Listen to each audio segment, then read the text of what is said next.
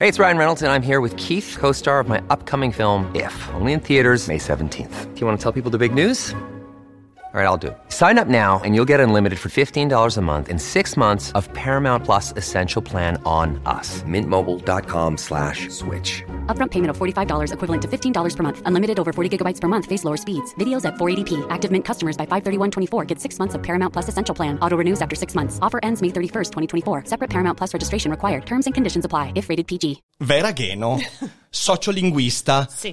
un ibrido che Sì. quindi scontenta l'una e l'altra parte, ma è necessaria all'una e all'altra parte. Buona, è necessaria, non credo, però sta bene così. Sta be- bene. Sta bene sulla, sulla staccionata. Sul bilico, un po' come Sì. l'uomo di Zarathustra, così parlo Zarathustra. L'uomo è teso, anzi, Esatto. no, l'uomo, l'umano è teso verso l'abisso e quindi tu sei tesa verso l'abisso. Sì. Cercheremo di scoprirlo in questa prima cogitata di Daily Cogito, quindi benvenuta, siamo felici di averti qua e cominciamo come sempre dopo la sigla.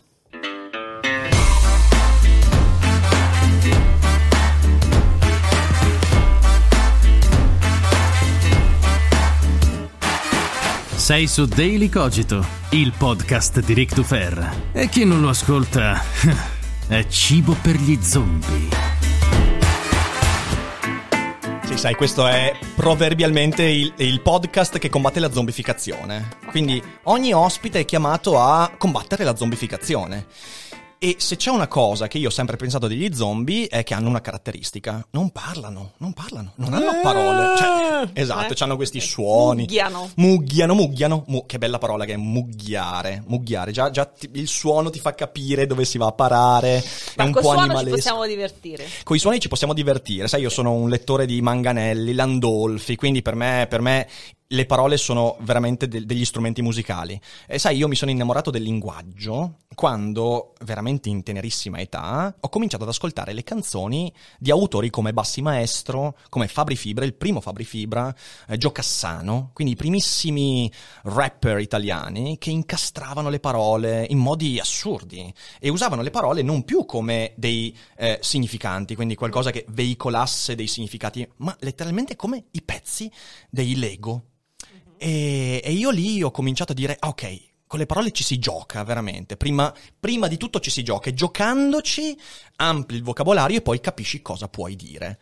Questa è una Su- cosa... Già su questo io non sono del tutto d'accordo, Bene. perché secondo me per giocare con le parole prima devi capire che lo puoi fare e quindi Mhm. devi già conoscerla abbastanza bene. Mhm. Cioè il gioco del bambino è un gioco diverso perché è un gioco senza bias, no? Mhm. senza pregiudizi ed è avvolto a imparare e no? il bambino impara molto per eh, mime- mimesi di qualcuno e Sì. quindi sente gli altri parlare riproduce i suoni. Poi è bellissima la fase in cui costruisce il linguaggio per analogia, no? Eh, certo. Quindi sedia, il verbo sarà sediare, no? Non, è sediare, no? Perché giustamente loro costruiscono così, sono an- analogici e poi ne rimangono tracce nei dialetti Mhm. che sono meno strutturati, no? Delle lingue nazionali. Certo. Vabbè, scusa, mi è partita la bambola. E quando poi lo facciamo un po' più da grandi, il gioco linguistico richiede però che ci siano delle basi. Certo, no? E certo. quindi le basi, quelle le devi avere, probabilmente tu le avevi già. Cioè, un interesse soggiacente per Mhm. il linguaggio, per la parola c'era già e, e hai capito la potenza del gioco linguistico perché di solito l'inverso io non so lo vedo un po' più difficile poi magari mi sbaglio io ho dei, ho dei bias a mia Guarda, io volta ti e- dico, mi, mi ricordo bene quel periodo perché io ascoltavo, non so, era anche il periodo in cui venivano fuori i primi dischi di Caparezza, ok? Uh-huh. Eh, avrò avuto allora 13 anni quando è uscito il suo primo disco, eh, Giovane, capivo, capivo il 20% di quello che diceva eh, e me le riascoltavo varie volte, ma io mi ricordo che mi faceva ridere prima dei, eh, dei connotati linguistici, dei significati, dei Uh-huh. Suoni. rimandi, proprio il fatto che si incastrassero le parole, che cambiasse gli accenti Sì. in maniera... Sì. E questa cosa qua mi ha proprio... eh, io ci ho provato, eh, però non ho mai avuto talento nel fare quello. Infatti io ho fatto rap per 5-6 anni disa- in modo disastroso. Infatti ogni volta che tiro fuori l'argomento, la gente online mi fa, Rick, ma quando è che ci fai ascoltare qualcosa? E la risposta è mai, non sognatevelo. è stato tutto bruciato bruciato. Tutto bruciato, cancellato. È un passato che non esiste se non qui dentro. E ci vuole uno scienziato malvagio che estragga il mio cervello per metterlo in un liquido amniotico e su un computer per estrapolare. E spero che anche in quel caso. Hai letto troppo William Gibson, vabbè. Oh, Gibson, Dick, ciao. Però, però sì, no, io ricordo che era proprio divertente la parola. Poi ovviamente arriva il momento in cui cominci a chiederti, ok, ma in quel verso, caparezza, bassi, maestro, fibra, cosa ha cercato di dire, cosa ha Certo. cercato di veicolare. Però qua c'è un aspetto anche interessante che è quello che è un campo artistico, ok? Certo. Nell'arte ti puoi permettere di tutto fondamentalmente, perché l'arte non, non ha confine nel- Sì. nell'uso della parola. Ovviamente quello diventa ulteriormente più complicato quando il linguaggio esce dal campo dell'arte. Chiaro. Eh, non so, mi vengono in mente poesie di Landolfi in cui lui letteralmente inventa delle parole che cercano di suscitare un'emozione attraverso il suono, quella cosa quando viene poi applicata nella vita reale non funziona, perché il linguaggio è qualcosa su cui io e te cerchiamo di Certo, è concordare. un codice, quindi al momento in cui come dire, deviamo dal codice poi manca la comprensione reciproca. Manca cioè ci dobbiamo mettere d'accordo. Esatto, no? esatto, esatto. Cioè dobbiamo rimediare il significato di quella certa cosa. Se noi lo dovessimo fare di continuo diventerebbe Disastroso. un po' stressante. Eh sì, no? è vero, è vero, è Eh, vero. è cioè il vero. codice funziona proprio perché c'è una sorta, di convenzione nell'uso delle parole. Poi le- in tutto questo, nel contesto l'arte rimane il polo della libertà ed è giusto che stia lì. Certo, Cioè certo. ci deve essere Certo. e, e però il nostro approccio con l'arte deve essere diverso rispetto all'approccio con la, la lingua per la vita quotidiana. Io ho sempre... Sì, Sì, no, vai, vai, vai.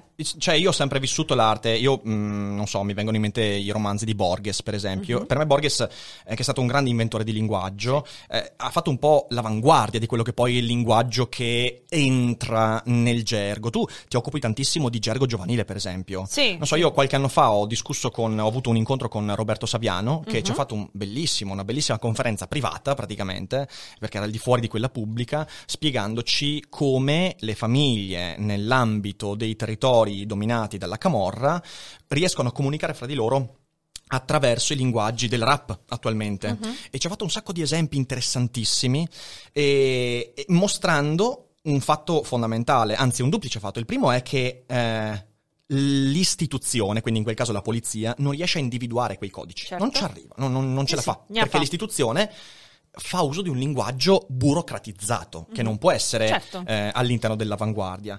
E dall'altra parte la fluidità di cambiamento continuo di quel linguaggio. e, e quindi vorrei che mm, raccontassi un po' intanto da dove è nata questa, questa passione per il gergo, che eh, io ho seguito anche il tuo TED che hai fatto, che è stato veramente bellissimo. Da Quale? Eh, oddio, adesso non ricordo il Quello titolo, di però Montebelluna. penso Una di di sì, Montebelluna, uno, due, uno di? Pavia, no, e uno è di Bologna, sono tre. Ne ho visti due, ne ho mancato uno, non ho Vabbè, il studiato, TEDx Vera, mi Youth, no, no, non ti preoccupare, era il TEDx Youth, quello era un altro Ok, ok. contesto. Eh, Fra l'altro sul, sul TEDx di Montebelluna eh, io penso eh, c'era c'era un- una, una- una cosa che mi stava inquietando moltissimo, Mhm. quindi non ero serena e, e quindi per me non è stato il mio migliore TED fra Mhm. i tre. Per me Qual è di- stato quello di Montebelluna? Di cosa parlavi? eh, era quello sul potere della parola, mi ricordo, sulle parole. Anche Sì, lì, sì, sì, ok, l'ho sentito, l'ho Sì, sentito. sì, sì. Ma secondo me è quello. Eri emozionata, eri molto emozionata. Sentiva molto la- emozionata e avevo un problema, diciamo, tecnico che, Ok, era, ok, che- ok, che non potevo risolvere, che dovevo gestire live. Tranquilla, no? è stato Eh. molto bello comunque ascoltarlo, No, eh, quindi non l'ho più rivisto, ma la cosa buffa è gli altri hanno un numero di visualizzazioni coerente con ciò che sono, medio, no? Mhm. Quello c'ha Skyrocket. No, no, ma no, quanti- e, e un po', mi, un po' mi, mi- mi turba che Uh-huh. quello in cui non ero perfettamente posata, come avrei, cioè non, non ho dato il massimo nella performance, è quello che ha avuto più successo. Vabbè, questi sono i casi della vita, lo- la sfiga. Comunque, da dove viene questa passione? Ehm, pff, non saprei se non che mh, i- per tutta la vita io sono stata molto interessata ai, ai fenomeni liminali della Mhm. lingua, cioè a tutto ciò che è in limine, sul confine. Da una parte perché vengo da, una, da un'educazione molto classica, Mhm. cioè i miei- mio papà è un linguista, è un filologo ugrofinico. Quindi hai ereditato la passione. Sì, infatti ho cercato di allontanarmene iscrivendomi a ingegneria perché non volevo fare la linguista. Ah, quindi bellissima questa certo, cosa. certo, no, c'è stato proprio il rifiuto. Volevo, volevo salvare le foche. Proprio avevo questo, eh, volevo fare la Greta Thunberg se ci pensi, no? Ok, Cioè avrei ok. fatto la Greta probabilmente. Poi mi sono arenata su Analisi 1 e al, al settimo tentativo ho detto, sai che forse, forse devo tornare con la coda fra le gambe a lettere. Avete sentito, una vera poliglotta ha detto Greta Thunberg, che è Sì. effettivamente la Eh, pronuncia, vabbè. non Thunberg, non tu, tu, tu, Thunberg, Thunberg. Thunberg, because we're all English speaking in the world. No, no, no. Eh. Credo sia addirittura Tumberi, no? Un po' con... Sì, vabbè, certo, comunque, vabbè. lasciamo... Eh, beh, io ho vissuto in Finlandia Ok. per tre anni, non c'entra nulla, eh, perché quelle sono lingue scandinave, non scandinave, scandinave, invece il, eh, il finland- il finnico è una lingua ugrofinnica, però comunque lo svedese me lo parlavano accanto ed è Mhm. Ok. molto sti- cioè svedese, danese, islandese si somigliano un po' L'hai tutti, sentito, quindi, sì, sì, insomma, sì. Vabbè, sì, sì, detto questo... Uh, ho studiato al classico, Mhm. poi ho studiato classi- lettere moderne, ma comunque l'impostazione era molto tradizionale, no? Per cui ho fatto tanta linguistica generale, tutto Chomsky, gli universali Certo. linguistici.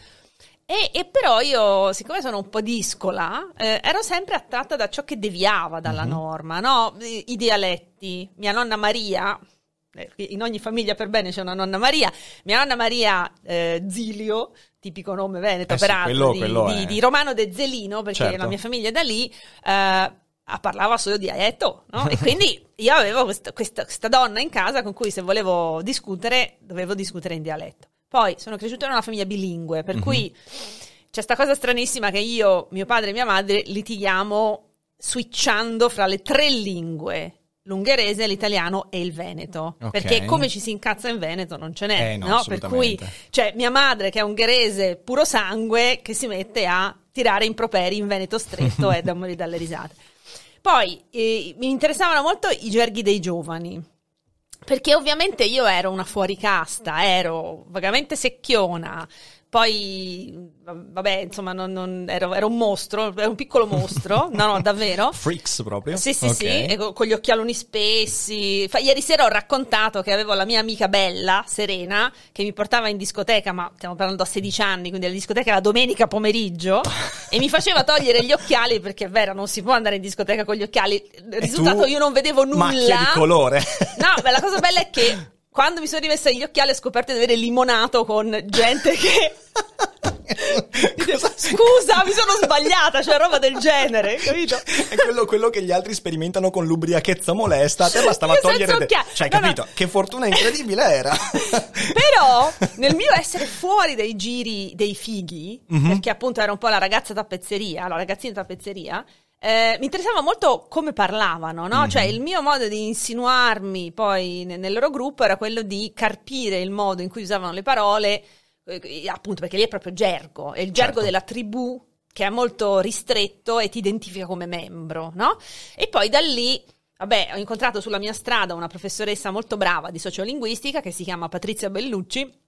E lei eh, mi ha fatto capire una cosa fichissima, cioè che tutte queste manifestazioni che apparentemente sono devianti rispetto alla norma, Mhm. dal punto di vista del sociolinguista, sono le più interessanti, Certo. perché sono quelli che dicono di più, sono il campo della sperimentazione, no? Per cui quale che sia il campo, cioè stiamo parlando di gamer, stiamo parlando di appunto questioni LGBT, Sì. stiamo parlando di nuove sessualità, stiamo parlando di quello che vuoi.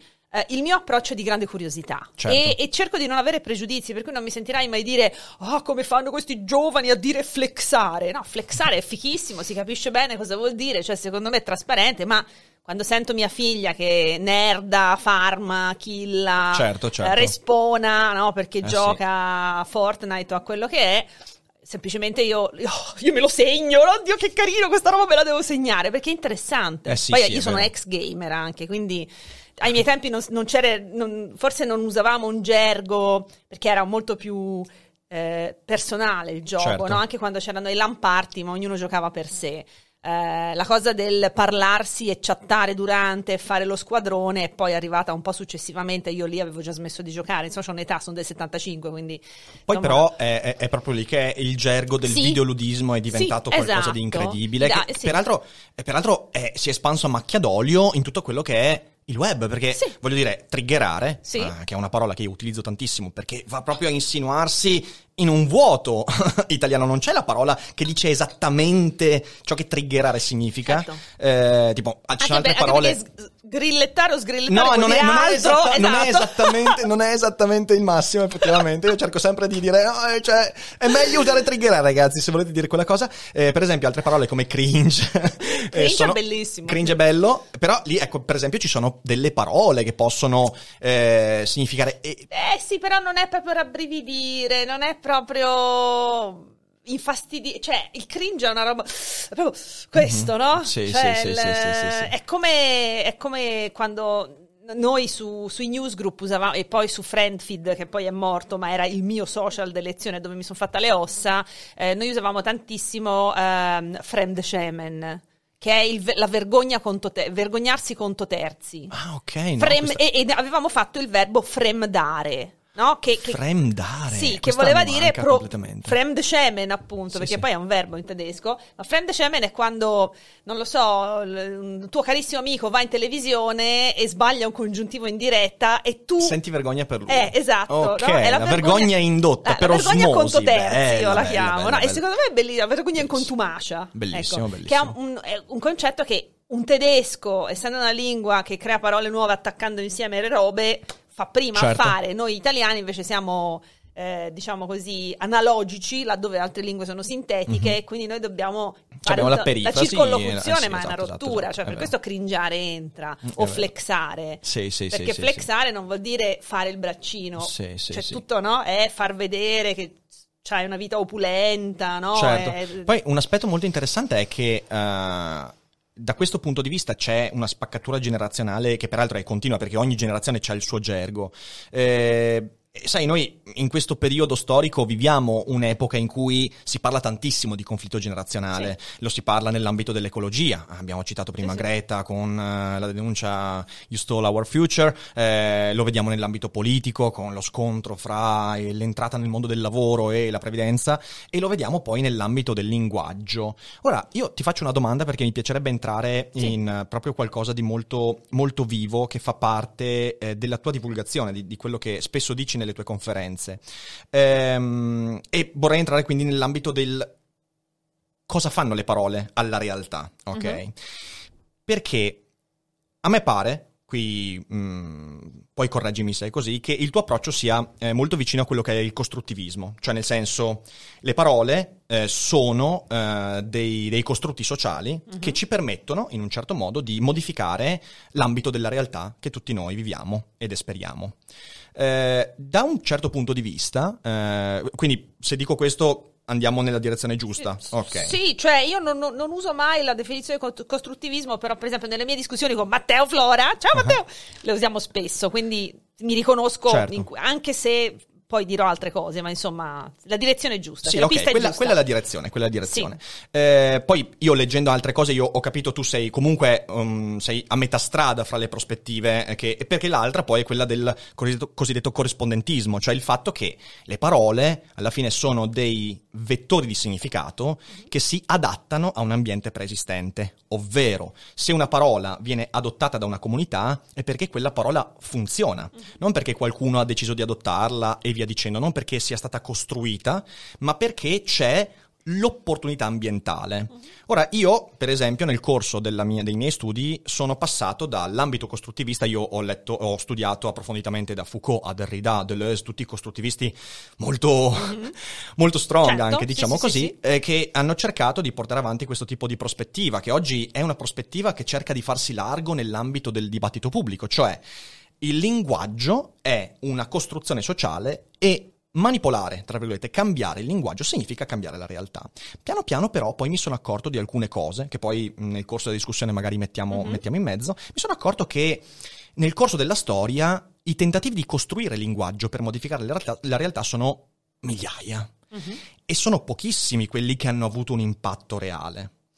E mi sono accorto che in realtà, e mh, cito una discussione in cui mi hanno coinvolto qualche giorno fa su Twitter, a un certo punto vengo coinvolto in una discussione in cui due persone stanno parlando della parola popolo. Ok? E allora una persona da costruttivista dice: la parola popolo è una parola, possiamo tranquillamente disfarcene, eh, possiamo guardare come viene usata, criticarla, modificarla e via dicendo, se c'è un certo consenso a riguardo, ok? Semplificando. Mhm, ok? Dall'altra parte c'era invece un leghista duro e puro che diceva: eh, no, la parola popolo esiste perché il popolo c'è. Il popolo c'è, è una realtà esistente e noi mettiamo un'etichetta su qualcosa che esiste. Ok? Io credo che queste due prospettive siano abbastanza.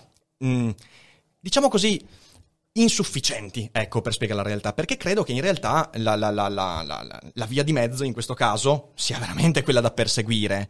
È vero che c'è una realtà che ha bisogno di essere etichettata, Dall'altra parte è altrettanto vero che noi abbiamo un certo dominio sulle parole, ma poi queste cose vanno assolutamente mediate e quando si attribuiscono e si va avanti per queste due strade, secondo me siamo di fronte a un impasse delirante e dal mio punto di vista il dibattito pubblico sta sempre più andando in quella direzione. Non so Vabbè, come la noi, vedi noi- noi siamo figli di 40 anni di polarizzazioni, più o Mhm. meno, cioè siamo abituati a ragionare per polarizzazione. Nel- nella maggior parte dei casi, quando io discuto online, poi arriva qualcuno che mi dice: Ma allora sei d'accordo sì o no? E, Mm. e se tu dici ni, Certo. passi da cerchio bottista. Democristiana. È democristiano, esatto. Eh, ma non è, non è una questione di cerchiobottismo, è che nessuna delle due prospettive, secondo me, si basta da sola. Mhm. Questo è proprio. eh, allora, non eh, soddisfatta del livello di conoscenza che avevo della questione, perché di solito si parla della famosa ipotesi Sapir-Whorf, no? So- non so se... Non conosco. Ecco, perfetto. Allora, è la versione linguistica di, di quello che tu mi hai raccontato in ambito filosofico. Sì. Cioè, filosofico-linguistico, però Ok. sempre filosofia del linguaggio. Allora, eh, succede questo. Eh, stiamo parlando della prima metà del Novecento. Sì. Eh, ci sono alcuni linguisti eh, che più o meno dicono eh, il linguaggio che noi usiamo condiziona il nostro modo di vedere la realtà. E in particolare eh, questo Benjamin Worf, che non era un accademico, ma era un assicuratore eh, nel- nell'ambito del- dell'antincendio, quindi si Mhm. occupava di, di- di- di incidenti derivanti da incendi. eh, e poi si mette a studiare linguistica. Ok. Allora, in particolare lui eh, fa questi ragionamenti basandosi su studi su lingue molto lontane dall'inglese. Quindi lui aveva studiato Hopi, aveva studiato altre lingue, diciamo, l'azteco è uno di quelli che ha un po' aiutato Abbastanza a... distanti. Sì, sì, sì. Ok. E, e diceva...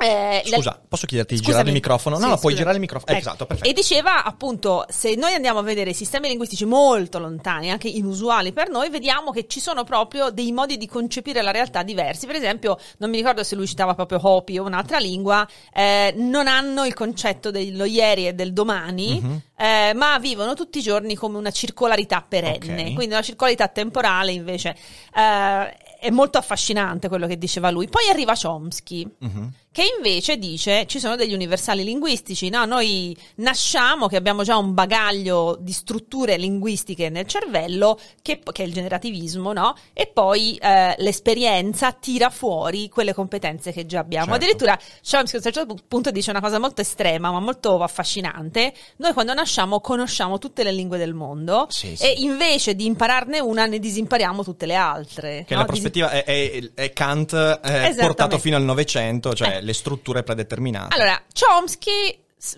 va in aceto con Worf, proprio non lo sopporta. Worf purtroppo muore molto giovane, a 44 anni, e quindi di fatto non si accademizza mai. Ok. Però lui mh, promulga questa idea che lui chiama ehm, teoria della relatività linguistica. Ricordiamoci che lui aveva un background scientifico, per cui lui fa una connessione con la relatività einsteiniana dicendo non dobbiamo dire che questa cosa è bianca o nera, possiamo dire che è in uno stadio, eh, come dire, grigio, Certo. no?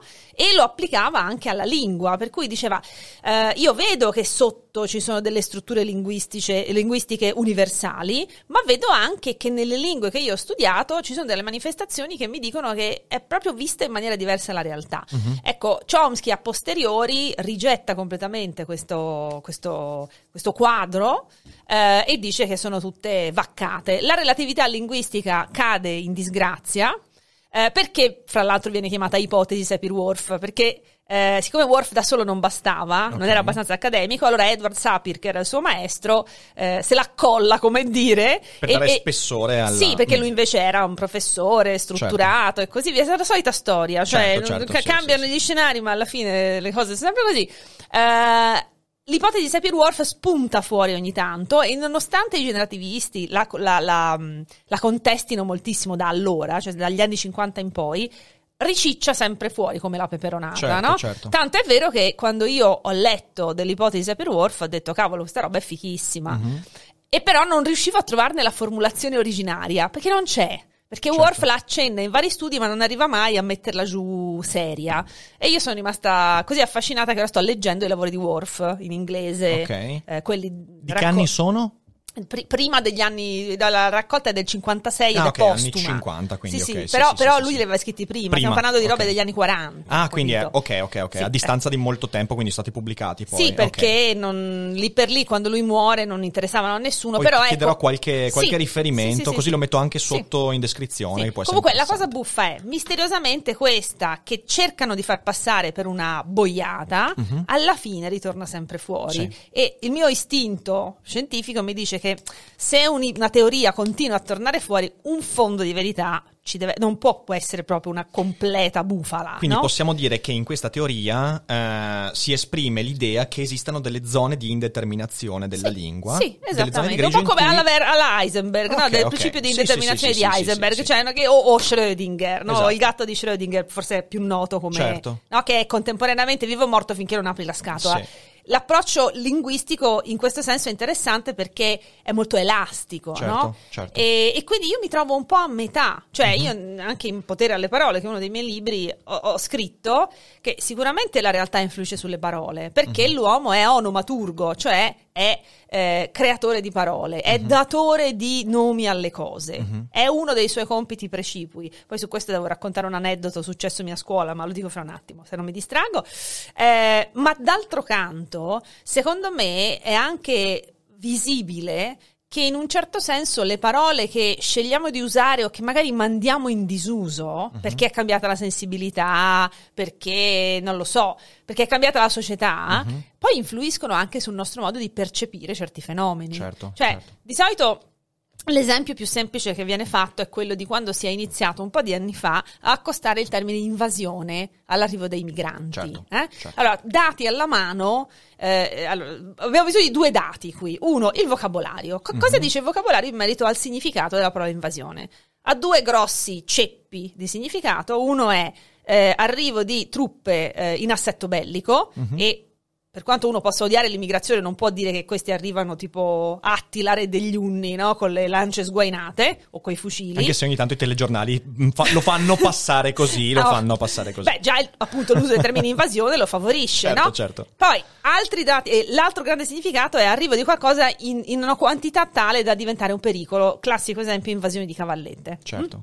Se noi altri dati alla mano andiamo a vedere i dati su- effettivi sulla migrazione, sui migranti, il numero non è tale da poter essere definito un'invasione di cavallette. Però l'accostamento continuo di invasione migranti, invasioni migranti, invasioni migranti fa sì che, diciamo, nella, nella, nella vulgata, no? Nel- Certo. nella percezione pubblica davvero ci sia questo pericolo del migrante ostile. No? Possiamo dire che al tempo stesso quella parola può essere usata perché c'è un sostrato preparato ad accoglierla. Assolutamente sì. E, e su questo, scusami Vai, se ti interrompo, certo. ma, ma perché mi hai aperto eh, due, due cose. Ehm, allora, la prima, eh, l'uomo non è buono per natura. Mhm. Eh, questo ci piacerebbe, ma non è così. Io spesso discuto di questa cosa, però siccome io faccio molta educazione digitale a scuola, parto sempre da questo presupposto. Ricordate ragazzi che l'odio è parte di noi. Assolutamente. Cioè, gli hater non sono altri, eh? Eh, i cyberbulli non sono altri, noi... in- Gli zombie non sono altri. In determinate circostanze gli hater o i cyberbulli o i bulli possiamo diventare anche noi, no? Ma non faremmo mai. Poi nel- nel- nella quotidianità scopri che invece fanno delle cose di bullismo gravissime, no? Ma no, ma questo è bullismo, sì, questo è bullismo. Tipo mandare in giro la foto della ragazzina che si è chinata e si vede eh, no, il sopra del sedere e dico esattamente. ragazzi questo è bullismo. Ma no, ma è solo una foto, eh appunto. È solo conto. goliardia, si dice. È altra goliardia, parola certo, che- è solo goliardia. sì, sì, sì. Allora, quindi, prima cosa, no, ricordiamoci che siamo molto duali, per cui quando tu mi dici c'è un sostrato eh, pronto Mhm. per accogliere la parola invasione, certo che sì, la- l'istintiva xenofobia degli esseri umani, Certo, cioè certo. la paura dell'alieno. Certo. In tutti i sensi, Mhm. che sia dallo spazio, che sia da un altro continente, che sia da un altro paese. Certo, no? Pensa a certo. Guelfi e Ghibellini, oppure il classico modo di dire fiorentino, meglio un morto in casa che un pisano all'uscio. Cioè, Me l'hanno che- citata poche settimane ecco, fa questa. appunto, per cui no, siamo messi così. eh, io sono fiorentina solo di adozione, quindi sono super parte. Allora sì, cioè... Telmo Pievani, grande evoluzionista, dice eh, la xenofobia è insita nell'uomo Certo. e, e non- la si può decostruire solo con l'educazione, con la cultura. no? La cultura Sì. pla- plasma il nostro cervello e può aiutarci a passare dal livello istintivo di, ehm, come dire, molto animale, quella persona è diversa da me, mi fa paura, Certo. A qualcosa di più. Certo. Cioè, in questo proprio è la nostra umanità. C'è un bellissimo libro che sto leggendo proprio in questo periodo e peraltro eh, è stato un consiglio involontario eh, nella mia chat di mecenati che secondo loro io non leggo mai ma io leggo e prendo i consigli di lettura a loro insaputa. Il titolo del libro è A tua insaputa ed è uno studio, eh, adesso mi sfugge il nome dell'autore, poi eh, Federico guardalo così poi lo citiamo, eh, A tua insaputa e, mm, ed è uno studio eh, di psicologia comportamentale che vuole un po' rivedere la relazione fra conscio e inconscio, eh, destrutturando la visione freudiana che poi nel Novecento è quella che ha dominato, quindi eh, l'inconscio sta alla base di ciò che è conscio e questo porta a un sacco di fraintendimenti, uno su tutti, quando le cose mi vanno bene perché ho fatto le cose consciamente, quando mi vanno male guarda caso è colpa dell'inconscio, questo Sì, sì, stronzo sì. che sta dentro di me, in realtà le cose sono un po' più complicate di così.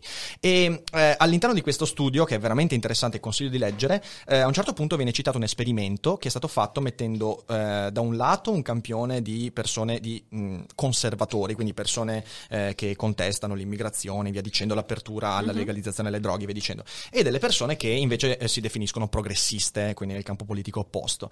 E queste persone vengono, adesso facendola breve breve, messe di fronte a esperimenti mentali in cui si sentono più o meno al sicuro. Fondamentalmente gli dicono di immaginare di avere dei superpoteri che li rendano invincibili. Ok? E si è- ci siamo accorti che più è ben percepito il grado di invincibilità, più l'opinione diventa progressista. Cioè, noi siamo intimamente conservatori perché dentro di noi, dentro quello che chiamiamo mente, conscia o inconscia, c'è ancora quell'aspetto di scappare dal pericolo. Esiste. Sì. Il nostro cervello non si è evoluto quanto la nostra società negli ultimi 12.000 anni, quindi ancora abbiamo comportamenti di quando stavamo nella savana e il minimo rumore era meglio interpretarlo come una Pericolo, tigre in come agguato. pericolo, sì, sì, sì, Esatto. chiaro, chiaro. Questa cosa qua non è cambiata. Ecco, eh, in, questi, in questo tipo di prospettiva, eh, che io sposo appieno, sempre con grande cautela, c'è un, un- un grande pericolo, dal mio punto di vista. E il pericolo è quello di eh, adottare una economia linguistica che porti un sacco di persone a percepire come subito il linguaggio. Cos'è che voglio dire? Voglio dire che, anche qua, cito uno studio che è quello di Thaler, un famosissimo libro Nudge, La spinta gentile, forse Sì, ti sì, sì, sì, sì, lo Ok. conosco. Eh, nella prospettiva di Thaler, eh, che è molto interessante, lui tratta l'essere umano come se fosse un, eh, diciamo così, un- un'entità che in gran parte subisce il mondo, ed è vero, noi in grandissima parte subiamo il mondo e siamo consapevoli di una piccola parte di quello che ci capita eh, e anche di quello che facciamo, diciamo e, e speriamo, e servono delle spinte gentili che eh, sono gli altri, ovvero quelli che hanno capito un po' meglio come e quale direzione prendere a doverti dare. Ora, io qui ci vedo un grosso pericolo. Il grosso pericolo è quello di voler fuggire da quella prospettiva de il mostro è l'altro, lo zombie è l'altro e ricaderci dalla finestra. Cioè dire l'essere umano tutti quanti gli esseri umani hanno il male, hanno la, la, la, stronzaggine, hanno la violenza. Io ho fatto un podcast ieri sui fatti accaduti a Willy Monteiro e ho detto guardate che è inutile, io devo guardarmi allo specchio e cercare sempre di individuare dove sta il mostro guardandomi negli occhi, certo. è fondamentale. Uh-huh. E quindi io, nel tentativo di evitare questo pericolo dell'altro è il mostro, faccio rientrare dalla finestra dicendo eh, io sono quello che riesce a dare la spinta agli altri. Certo. E, e, quindi in realtà diventa un cane che si morde la coda. Sì. E, e, e, per questo è una prospettiva che io guardo con grande interesse ma con grande cautela. Beh, scusami se ti interrompo, ma è una prospettiva un po' aristocratica, mettiamola mm-hmm. così, cioè nel, nel, senso tradizionale, no? Qual è cioè, quella di Thaler, quella della beh, spinta no, gentile? Ma in generale quella di dire adesso io ti spiego, ti imparo le cose, esatto, no? Esatto, esatto. ti, ti, imparo, imparo, ti imparo, imparo le, cose. cose. ti imparo le cose. No, lo dico apposta. Eh, sono d'accordo e non mi piace, perché uh-huh. presume che ci siano degli aristoi, appunto dei sì. migliori, eh, non come taglio di carne, ma come eh, che eh, eh, Arista è sempre quella. Aspetta, devo fare una pausa qua perché questo merita un applauso. Ferma. No, no, dai. la, spunzata delle ore. No, vabbè, presume che ci siano degli aristoi che ci devono dire quali sono le cose giuste da fare. Sì. Ora, qui si entra anche nella questione della democrazia, no? Eh sì. Mi ricordo, non mi ricordo quale filosofo antico, non so se era, veramente non mi ricordo Aristotele, Platone, dovrei sentire Mastroianni perché lo diceva lui. Aligi. Eh, eh? Era Aligi. Aligi. Ah, Aligi, Aligi, no, no, sicuramente Aligi, lui, no, Aligi era quella di Chomsky più avanti. Comunque, eh, a un certo punto dice si potrebbe tentare una forma di, um, come si dice, di governo basata sul, sul, potere dato al popolo e gli altri filosofi dicono ma che stai a dire, ma sta scemenza, ma figurati se può funzionare la democrazia. Poi la democrazia ce la siamo trovati un po' così, è un accollo per certi versi, no? E per altri versi Beh, per altri versi è una, una, gran conquista, per altri è molto difficile. Certo. E lo stiamo vedendo. Mm-hmm. Che mhm. cosa succede tutte le volte che qualcuno sproloquia online, va fuori di testa, Qual- qualcun altro si alza e dice e questi votano, no? cioè in realtà è la nostra conquista che sì, anche sì. questi votano, anche perché questi in realtà siamo noi, cioè ognuno di noi, ripeto, nel momento sbagliato gli, gli, gli si può tappare la vena e fare un gran caso. Decisamente sì. Quindi capisco quello che vuoi dire tu, eh, infatti io ho una prospettiva ancora diversa, la mia prospettiva è demauriana. No? Sentiamo, eh, sentiamo. Tu, tu, citi i filosofi, io cito i linguisti. Eh beh, ci mancherebbe. Allora, Tullio De Mauro, che è stato mio maestro, ce l'ho conosciuto direttamente e, e, e mi ha cambiato la vita, direi. Mm-hmm. Eh, lui per tutta la vita ha eh, mandato avanti l'idea della cosiddetta educazione linguistica democratica. Cioè lui diceva eh, un po' alla maestro Manzi e un po' ancora alla Don Milani, se vogliamo mm-hmm, ricostruire sì, il pensiero, sì. che noi dobbiamo dare a tutti gli strumenti linguistici per comprendere la complessità della realtà. Perché eh, in realtà senza gli strumenti linguistici tu perdi degli strumenti cognitivi. Certo. Ok? Ora, questo richiede un enorme investimento sull'educazione. Mm-hmm.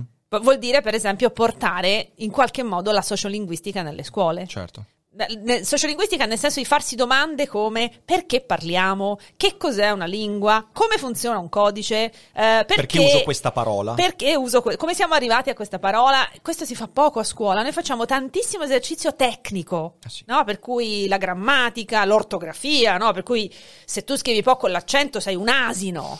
No, se tu scrivi qual è con l'apostrofo devi morire male, cioè c'è la gente che sì, si augura sì. la morte online per il qual è apostrofato, che fra l'altro era usato anche da Pirandello, eh. Pirandello eh, scriveva qual è con l'apostrofo. Ah, Quindi vero, andate vero, ora vero, a esumare la salva di Pirandello per sputargli negli no, occhi. Non, non, fa, non fatelo però, no, non però, fatelo, non, fatelo. No, non seguite io... il consiglio di Vera in questo caso, non fatelo. No, ma perché appunto capite quanto siamo sciocchi che mm-hmm. ci mhm. stiamo a fare la guerra sul quale apostrofa con o senza apostrofo? No, cioè per me è una prospettiva certo, certo insulsa. Certo, certo. Facciamo le però, battaglie inutili diciamo e così. E poi sì. inutili, un po' superficiali mm-hmm. forse, cioè identifichiamo con la correttezza ortografica l'intelligenza di una persona, certo. usiamo certo. la, l'ortografia come cartina tornasole dell'intelligenza di una persona, non è sì, detto. Sì, no? Io vorrei ricordare che uno dei più grandi scrittori americani del Novecento, William Faulkner, eh, era di fatto un mezzo sgrammaticato perché aveva l'editor a fianco che doveva sempre mantenergli sotto controllo il linguaggio e ha scritto fra i più grandi capolavori della storia. Eh, quindi... Io ti faccio un controesempio, Luigi Meneghello, uh-huh. viene, no, passavo, c'era il cartello Malo e ho pensato subito al bellissimo Libera, Libera Nossa, Nossa Malo, Malo. Eh, era, scriveva degli inserti dialettali uh-huh. per cui alcune persone pensavano che fosse incolto ed è il fondatore della, della- della facoltà di, di linguistica di, di Reading Eh, sì. in Inghilterra, Sì, cioè sì, uno che ne sapeva a pacchi, per cui anche lì la, la distanza fra la percezione e, e la realtà, no? Eh, vibra l'anima nel cielo, si defonda di virtù, quando lui non capisce i versi, no? che vibra l'anima al cielo, e lui capisce che c'erano questi vibralani. Mane al Ah, cielo, ok. No, questa non la- eh, questo- che questo è non il lo Librano conoscevo. Samalo, e quindi c'è tutto il pezzo dove lui pensa a questi vibralani Sì, come sì. esseri L'ho letto superiori. Ah, fa, l'ho bellissimo, letto è troppo bellissimo. tempo fa. No, vabbè, mi viene in mente, scusa, salto di palo in frasca, ma tanto tu Cioè, ci poi mancherebbe, siamo qua per quello, Darai, per darai quello. un senso a tutto questo. Sulla stessa, nella stessa ottica c'è un bellissimo libro di Tullio De Mauro Mhm. che si chiama Parole di giorni lontani e che parla della sua infanzia e adolescenza a Napoli, perché lui è cresciuto a Napoli.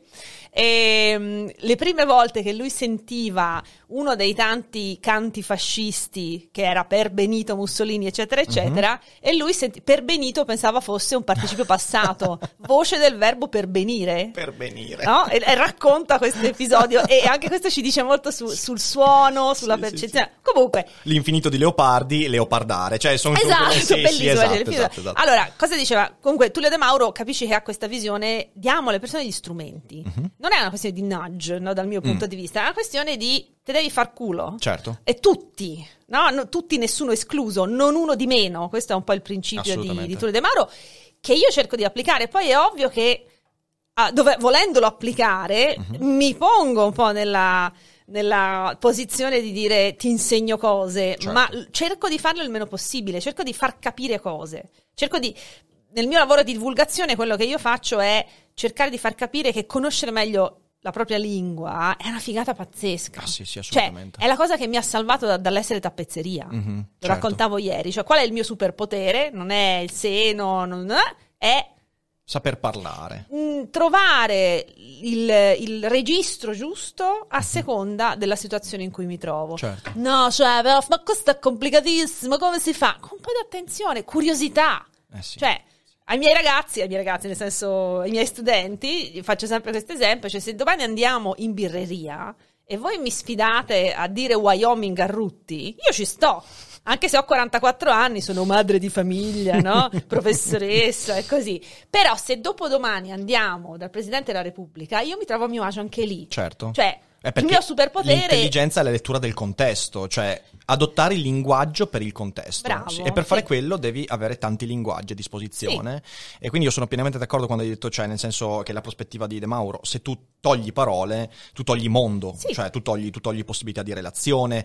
A me viene in mente, eh, io mm, sono molto legato a un autore che non so se conosci, però Lovecraft, l'autore del. ah, ok, richiamo di Cthulhu, perfetto. Eh, io non lo so. Ah, eh, bello, perché- cioè, ma- ah, mi scusi, mi A, a- scusi. a parte che ho quasi 10 anni, no, ho più di 10 anni più di te. Aspetta, tu dai, sei 87. Ok, ho 12 anni più di te. capito, ma quindi, cioè, eh, questo, questo è agismo, ok? Io sento, sento dell'agismo nei miei confronti. Potrebbe Eh, essere al contrario. Comunque, no, Lovecraft, ho passato la fase ok, innamoramento bene, per bene, Lovecraft. bene. certo. Ecco, Lovecraft io sono innamorato perché è la dimostrazione che il linguaggio è qualcosa che ti salva letteralmente la vita, perché lui, voglio dire, lui eh, eh, soffriva di incubi devastanti e quando scriveva, scriveva nel tentativo di spiegare qualcosa che era convinto le parole consuetudinarie non potevano spiegare. Eh, lui era convinto che se lui avesse spiegato i suoi incubi usando la parola angoscia, Mhm. ciò che l'altro avrebbe capito non sarebbe stato neanche lontanamente la sua esperienza soggettiva e quindi si inventa Azathoth, si inventa Cthulhu e via dicendo. E- e- ed è per questo, ed è da lì che io ho cominciato a nutrire l'idea che eh, debba esserci qualcosa alle spalle per poter innestare una parola. Poi, di nuovo, Sì. lì siamo nel campo dell'arte. Ma se vogliamo prendere un campo politico, se vogliamo prendere un campo sociale, a me vengono in mente i grandi tentativi di manipolazione del linguaggio da parte della politica. Pensa soltanto a quello che ha cercato di fare il fascismo in Italia. Sì. Migliaia di parole inventate, quante ne sono rimaste? Tre? Tramezzino? Autorimessa, Auto- mescita. No, pff, boh, forse a 10 arriviamo. Una decina, una Sì, decina, le sì, contiamo sì, su due mani, su migliaia di tentativi. E perché? Perché sono state adottate? In realtà non, non possiamo concludere che siano state adottate perché qualcuno ha deciso che, ma perché hanno trovato la realtà in cui perché, innestarsi. perché andavano bene, perché funzionavano. Tramezzino Certo. funzionava, Certo. anche più di sandwich magari, Certo, no? certo, Poi in certo. realtà Tramezzino è un, è un tipo no? Sì, Cioè, peraltro, è, è- peraltro, è- sì, è sì, un, è un- è un- è un Sono quelli- iponimo. I cioè- tramezzini sono quelli che l'Enel oggi ci ha ucciso nel frigorifero staccandoci la corrente per otto ore, diciamolo. Enel sono anche specialità della zona, no? Cioè il Sì, tramezzino sì, esatto. morbido. Vabbè, Enel, eh, guardami negli occhi, Enel, ci devi dei tramezzini. Ci Eh. devi dei tramezzini perché non è... però vabbè. Co- Cosa vediamo l'ombra adesso? Vabbè, comunque. No, comunque dicevo. Sì, è e- vero. E, per vero. questo io vorrei eh, porre adesso la- l'attenzione su, su un tema che tu discuti molto spesso, che è quello dell'inclusività linguistica. Eh, ora. eh, nel tema dell'inclusività c'è grande dibattito perché? Perché di nuovo c'è questa polarizzazione in cui da un lato c'è gente che dice eh no ma in realtà non c'è, non c'è il contesto adatto e via dicendo, altri invece che dall'altra parte dicono no ma col linguaggio si può fare qualsiasi cosa e nel frattempo mi sembra che siamo di fronte a un impasse perché? Perché se si cerca di creare consenso in questa cosa, secondo me non ci si sta riuscendo. E le proposte che sono emerse di volta in volta eh, hanno, dal mio punto di vista, un grande difetto. Il difetto di essere praticamente so- inapplicabili dal punto di Mhm, vista della sì, quotidianità. sì. L'apostrofo, l'apostrofo, l'asterisco per Sì, esempio, ok? sì, sì, L'asterisco può essere un segno grafico che io personalmente non sono mai riuscito a guardare, cioè io, io proprio eh, non, non- non riesco, non riesco, infatti io preferisco fare tutti e tutte Sì, sì, piuttosto. la doppia forma. Esatto, la doppia Mhm. forma, eh, anche molto spesso parlando nel podcast dico questo, quando mi rivolgo alla community che è Mhm. eh, 30% donne, circa 70% uomini, io cerco di dire tutti e tutte, io l'asterisco faccio fatica, lo comprendo dal punto di vista grafico, dal punto di vista del parlato non Certo. saprei come tradurlo. Sì. E è emersa una proposta che comunque ti vede coinvolta. Io non Sì, credo eh. sia stata tu a proporla, ma tu l'hai in qualche modo fatta emergere a tua, a- tua insaputa, grazie a quell'articolo terrificante che è emerso, ok? Che è quella della schwa. Mhm.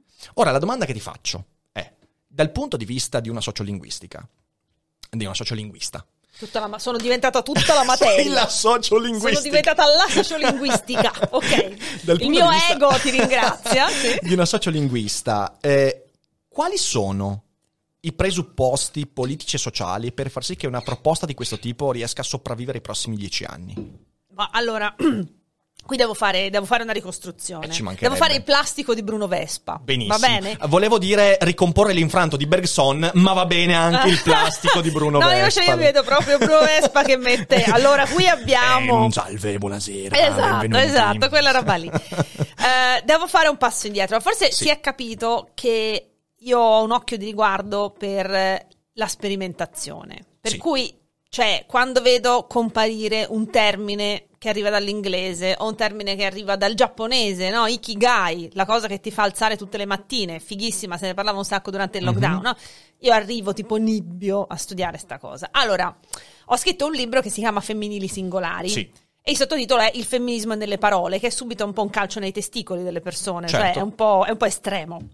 Eh, l'abbiamo scelto ovviamente anche per fare un po' di casino Eh no? beh, certo, con la ci casa editrice. La casa editrice è FQ, che è una casa editrice che specificamente eh, ha una collana che si chiama Saggi Pop. Mhm. E però questo ti dovrebbe già porre, no? Non è eh, coso, Treccani, cioè è Una cosa Saggi molto, Pop. molto... Sì, ma infatti io l'ho letto ed è Eh, molto, ok. molto catchy. Molto... Quello parte da una mia esperienza personale, cioè io ho fatto per sette anni la gestrice del profilo Twitter dell'Accademia della Crusca e in quel ruolo ogni volta che dovevo twittare della questione dei femminili professionali, Sì. perché poi avevamo una presidente donna, abbiamo avuto per un po' di anni Nicoletta Maraschio, prima presidente donna dell'Accademia della Crusca e al momento unica, speriamo nei prossimi, Eh, poi c'erano le visite di Laura Boldrini, quindi quando poi arriva la politica la cosa si complica, no? Certo. Non è più una questione linguistica, ma è una questione linguistica e politica. Inevitabile. no? Ok? E quindi diventa istanza di una parte e non di tutti. Vabbè, cosa succedeva? Succedeva che mi prendeva un sacco di rusco, eh? ma arrivava addosso di tutto. Mhm. Certo. E allora dovete chiudere, avete tradito l'italiano, eccetera. Ora, questa è la prima premessa. Allora, cosa ho fatto? Siccome io sono un po' passivo-aggressiva dentro, io ho screenshottato tutti questi commenti e poi li ho messi da parte perché non è che potevo rispondere blastando la gente, anche perché io Eh, sono certo. intimamente contraria a blastare la gente. Questa è una cosa che mi mette in contrapposizione con Matteo Flora tutte le volte. Invece perché io e lui- te siamo molto in sintonia perché io nel mio libro ho scritto un articolo contro il blastaggio, quindi No, perché non- tutta la vita. siccome io ho una prospettiva didattica Sì. no, e, generativa, il blasting è, è tipo coso guerra nucleare, cioè Eh, certo. lasci il vuoto, nessun blastato cambia idea e si mette a studiare, no? Per cui siccome a me interessa che tu Tanto meno quelli che osservano l'atto del blastaggio. Esatto, ma quelli, ecco, quelli infatti è, è tipo l'atto tribale, no? È l- l- l- lo scimpanzé che si, si percuote, eh, diceva, 2001 diceva spazio Mastroianni, le esatto, ossa, e tutti sì, hanno detto, sì, no, sì. bravo, bravo, no, bravo. abbiamo eletto il nostro eroe. Questo andava detto. Seconda cosa, eh, Femminili Singolari mi ha portata in contesti in cui io non ero mai stata prima Sì. del libro, perché Sì. non mi ero mai espressa come femminista, ok? Sì. ci ha voluta una certa età, ci sono volute anche una serie di esperienze francamente di, di disagio nel mio essere donna Mhm, in certo. ambito lavorativo, eh, poi tutto il resto lasciamo stare, però eh, come lavoratrice. eh, allora, scrivo sto libro e inizio a entrare in consessi che prima non conoscevo, mm, molti gruppi femministi, collettivi, eccetera, eccetera, e LGBTQAY+. Che cosa succede? Succede che parlando della questione, che ovviamente in quel contesto trova molto eh, gancio, no? cioè insomma è un plauso, chiamiamolo Certo. così, eh, ah, molto spesso a fine conferenza arrivava qualcuno e mi diceva io però eh, sono, non sono binario o non sono binaria, cioè non mi identifico né col maschile né col femminile, come faccio? Perché a me, eh, sì, bello assessora, bello questora, bello la presidente, bello minatrice, bello ministra, ma io, e io che non mi sento avere un genere, come faccio con l'italiano che ha solo maschile e femminile? Ora, 99% delle pers- persone for- forse avrebbe detto ma chi se ne frega siete quattro gatti cioè statece no? come si dice a Roma siccome io ho un po' sta gagna di capire le cose io quest- questo disagio Sta l'ho re- gagna? Sì, La- sta- la gagna? sto, La sto gagna? desiderio no? sto... La fotta, la Sì, fotta sì, esatto Ok, ok, Beh, sì, fotta sì. è proprio brutta Vabbè. È un- è gagna forse il mio gergo, il mio gergo giovanile. cioè, ecco nel la, la fotta no non lo sentivo dal 87 credo ecco perché Quando sono nato, vedi, vedi, vedi, vedi. Comunque, siccome queste cose mi attraggono, sai cosa ho iniziato a fare? Ho iniziato a registrare come avevano risolto il problema a livello di gruppo. Sì. Cioè, nel vostro gruppo come fate? Allora noi usiamo l'asterisco. Quindi quando mandiamo la- nella mail, alla mailing list, c'è scritto car asterisco, tutto asterisco. Noi usiamo la barra, car barra, tut barra. Noi usiamo niente, quindi tagliamo le parole. Car tut, siete tut, benvenut e così Sì. via. Eh, alcuni usano la U. Mhm. Alcuni usano la X che si usa anche mm, nel, in- aspetta com'era nel, per esempio per latinos e latinas c'è la Tinx La Tinx, è vero. ok è vero. Sì, sì, sì. anche all'estero poi ci sono questi, questi tentativi Eh, un sacco di, di cose ho raccolto 15 diverse formule o tentativi appunto la X, la Y, la U, l'asterisco, la chiocciola Il- la maggior parte di, di questi segni ha un problema che non si pronuncia. Non si pronuncia. Quindi quando io leggo car asterisco, tut asterisco o, o car chiocciola, tut chiocciola, il mio cervello che tendenzialmente leggerebbe ad alta voce anche quando legge fra sé e sé, si incarta. Eh sì. E allora io scherzando ho detto, cavolo, abbiamo lo schwa. Poi è Ok. maschio lo schwa. Eh? Eh, eh, nel, nel dizionario è lo schwa, non è la schwa. Allora, facciamo le schwa. No, cioè, lo no, schwa, è, lo schwa, è- ok. sì, Eh, è lo signor schwa. Schwa che viene, è una parola tedesca, in- cioè è italianizzata anche in schwa, però io uso il tedesco perché l'ho imparato così. Allora, eh, eh, la parola viene dall'ebraico forse, che vuol dire zero in sostanza, nulla. Mhm. Ok. Mm? E cos'è? È un simbolo fatto come una piccola E rovesciata, Sì. mm? una E capovolta, che indica la vocale media per eccellenza. Ok. Cioè, per fare tutte le altre vocali tu devi deformare la bocca, no? A, E, I, O, U. Eh. Se- eh, per, per fare lo schwa un po' alla, alla Homer Simpson non devi fare nulla, quindi eh. Esatto. Ok, allora non si può pronunciare asterisco, la- la schwa- lo schwa sì perché poi è un simbolo dell'alfabeto fonetico internazionale, quindi e come si pronuncia car tut. Car tut, siete tut benvenute. Io ho ascoltato la chiacchierata che hai fatto con Barbaroffa, mi ha fatto morire perché effettivamente è termolano, cioè nel senso è... è- Ma è, è napoletano, poi in realtà c'è anche in O è alcuni- termolese, aspetta, è termolano o termolese? Termolese. Termolese, Termo- mi sa. termolese, Adesso mi insulterà, Ar- Arnaldo mi insulterà, ma va bene Vabbè, così. dai, ma Termolese. noi eh, salutiamolo. no? Ciao, Eh, ciao, ciao, ciao. ciao, ciao. Eh, allora, que- questo era il tenore della proposta. Sì, sì. Ok? Ma detta in questi termini, Sì, sì. mi era venuto perché? Perché se ci pensi, a livello ehm, for- sia formale sia logico, il fatto che sia il simbolo che identifica una vocale media Certo. funziona anche a livello di accostamento con l'idea di non pronunciamento di genere, Certo, no? Quindi certo. un- una medietà di genere. Però questo è quanto. Sì, sì, sì, sì. Eh, io l'avevo buttata lì in femminili singolari, sono dedicate credo due pagine, una forse, non lo so, poche righe. Eh, che cos'è successo? Questo- molti hanno iniziato a dire figata questo schwa. Ok. Cioè, funziona, nel senso, finalmente quando leggo una cosa dico benvenuto. No? E, oh, gru- ovviamente è una questione che riguarda dei gruppi molto ristretti, molto specifici. mm? E mai, nemmeno in my wildest dreams, avrei mai detto proponiamo questa cosa per cambiare la lingua Certo, italiana. certo, perché ovviamente certo. da linguista so che non funziona così. Ok. Allora, che cosa è successo? È successo che è una serata ehm, romana ehm, a fine luglio. ehm, io ho parlato ma in questi termini di questa cosa, però dicendo. È uscito adesso per FQ un volume di una femminista brasiliana che si chiama Marcia Tiburi, ehm, che- di cui al momento veramente mi è scappato il titolo. Eh, non mi verrà mai. Ok, se ti viene in mente dopo sì, sì, aggiungicelo. sì, sì, lo- sì, sì, sì, ma c'è- perché ce l'ho qui sulla punta della lingua eh, e, e proprio non mi viene. Vabbè, comunque lei usa, eh, quando parla di tutti, dice todos, Mhm. todas e poi usa una terza forma che è todes Ok. per includere anche i non binari. Certo. Ok? Allora, FQ a lungo si è chiesta come rendiamo questa cosa in italiano e alla fine hanno deciso di usare lo schwa.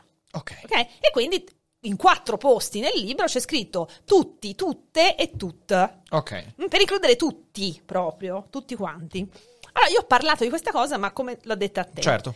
Viene fuori quell'Elzeviro meraviglioso, quel fondo in prima pagina sul, sulla stampa, forse, È o sul stampa? Corriere, Eh, non mi ricordo. Eh, non mi ricordo. Non, è- non quello di Feltri. di Mattia Feltri, sì, Ah, dov'era? no, non era venuto fuori sul giornale? No, No, perché è? Mattia che Ah, tiene la rubrica che ok. prima era il caffè il buongiorno Ah, ok, no, di forse, forse era, forse era il Corriere. Forse Eh, era il Corriere Vabbè, Stampa, ok. ormai l'ho dimenticato, non importa, che intanto mi chiama accademica della Crusca. E questo è tipo, eh, come dire, eh, sa- sacrilegio, perché Sì, non sì. sono mai stata accademica. Ho Certo. lavorato per vent'anni con la Crusca, ma solo da collaboratrice. Da che poi la reazione di lesa maestà della Crusca. che Vabbè, ok, quella lasciamo. è partito male, vabbè, insomma, Eh, vabbè. è stato un po' sgradevole, però.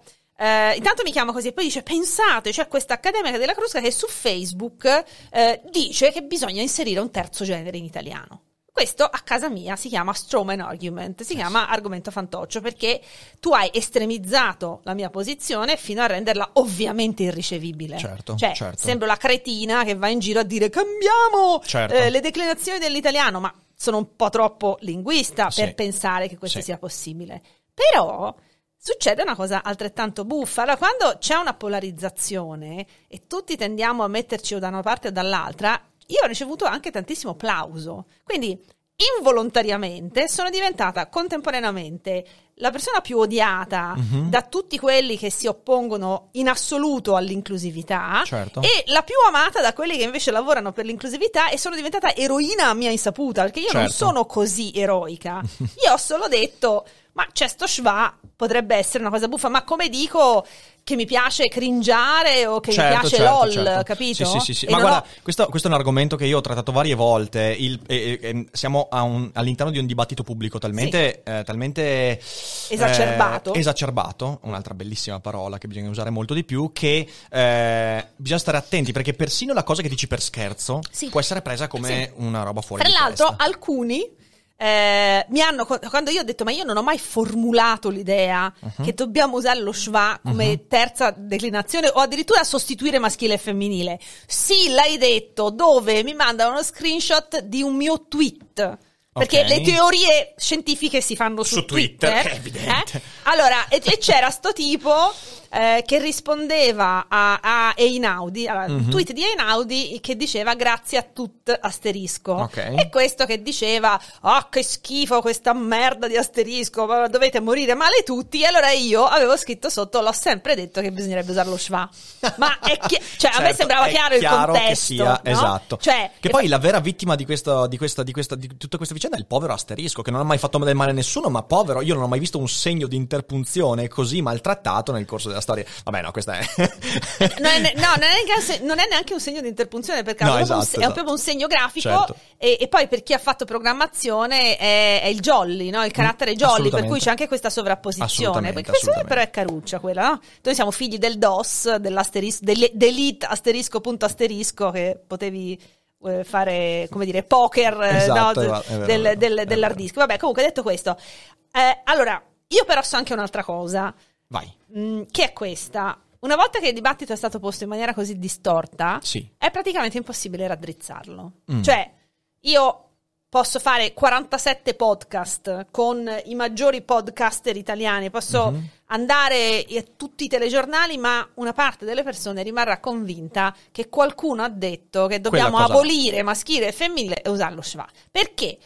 Il, il- il rendere così irricevibile una, una teoria ti mette un po' al sicuro. Sì, sì, no? certo. E quindi non ho bisogno di Eh, discutere è di perché nuovo una quello che diciamo prima, tu ti senti in pericolo per un cambiamento, Esatto. diventi automaticamente conservatore perché questa cosa ti È, ir- è irricevibile. di sì, sì, sì, sì. Ah, guarda, questa è proprio, questa proprio non si può sentire, no? Ecco. Eh, perché ti dico che lo so? Perché io sono dietro anche al, a Petaloso. Cioè, Ah. quando ci fu Petaloso nel eh, 2016, io ero ancora la gestrice del profilo Twitter e eh, ah, poi eravamo un pool. puoi Stefania, raccontare storie incredibili su eh, quella. allora, Stefania Iannizzotto che oggi gestisce sia Facebook che Twitter, all'epoca gestiva Facebook e poi c'è Cristina Torchia che è la persona che ha scritto la risposta al bambino Sì. Matteo.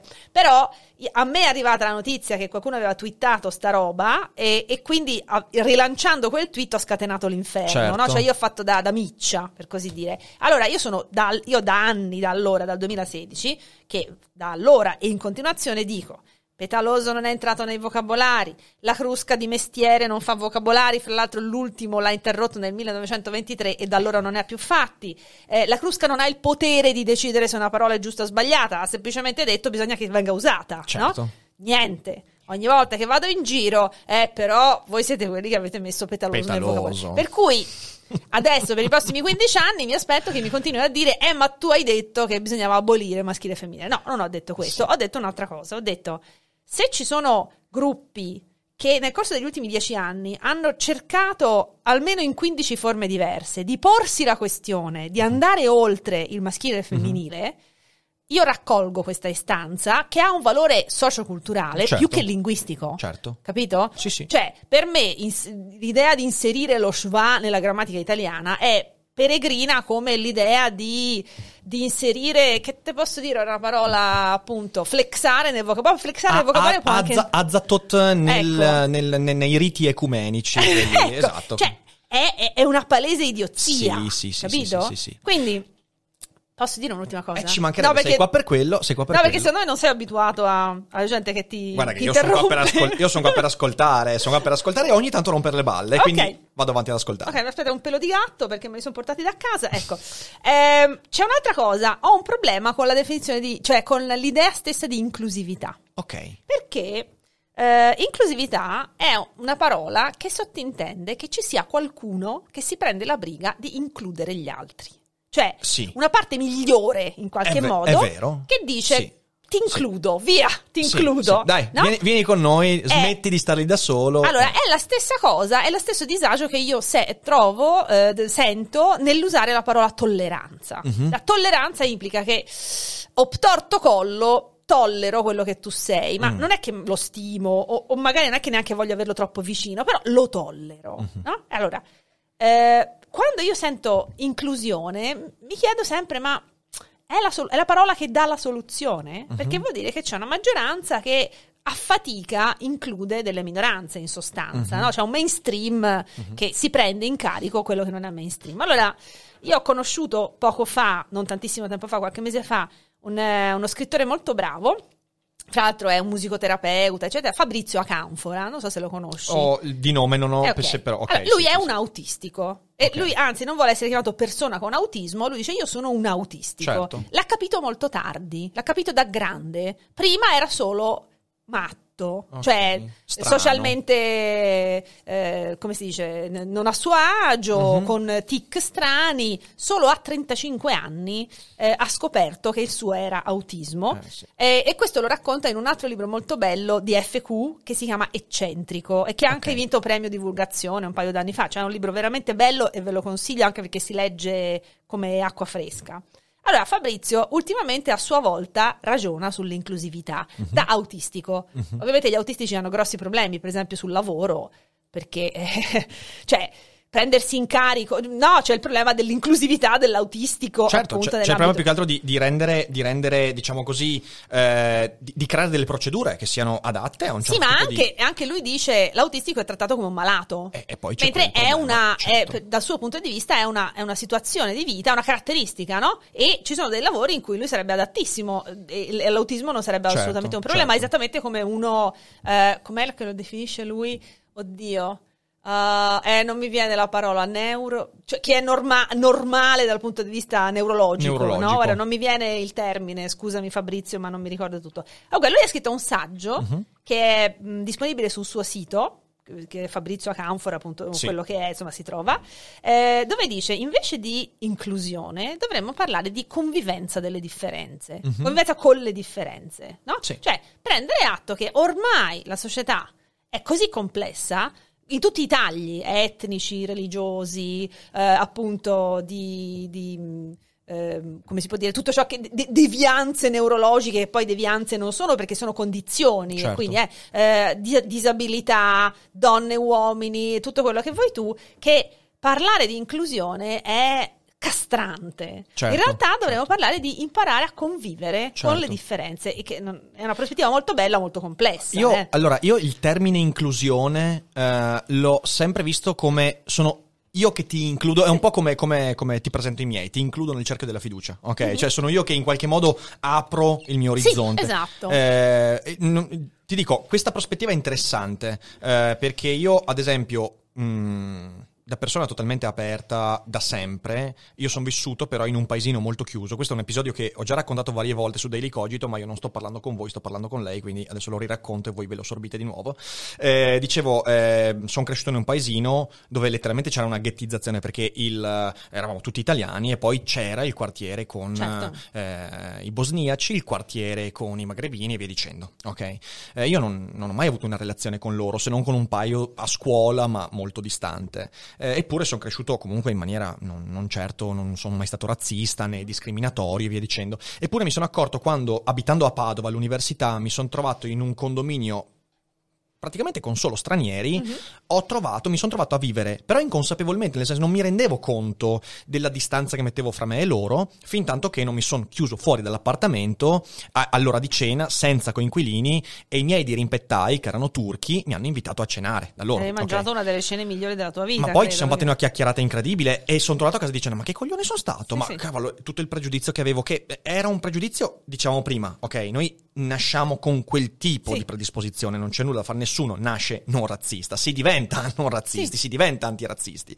E, e- e quindi io mi sono sentito, io ho sentito, cioè il termine inclusione secondo me può funzionare fin tanto che non è qualcuno che ti include dentro una comunità, quello è paternalismo che entra dalla finestra, ma sono io che dico all'interno del mio orizzonte di normalità includo anche te, nella, nella mia idea di, di familiarità, ora ci sei dentro anche tu.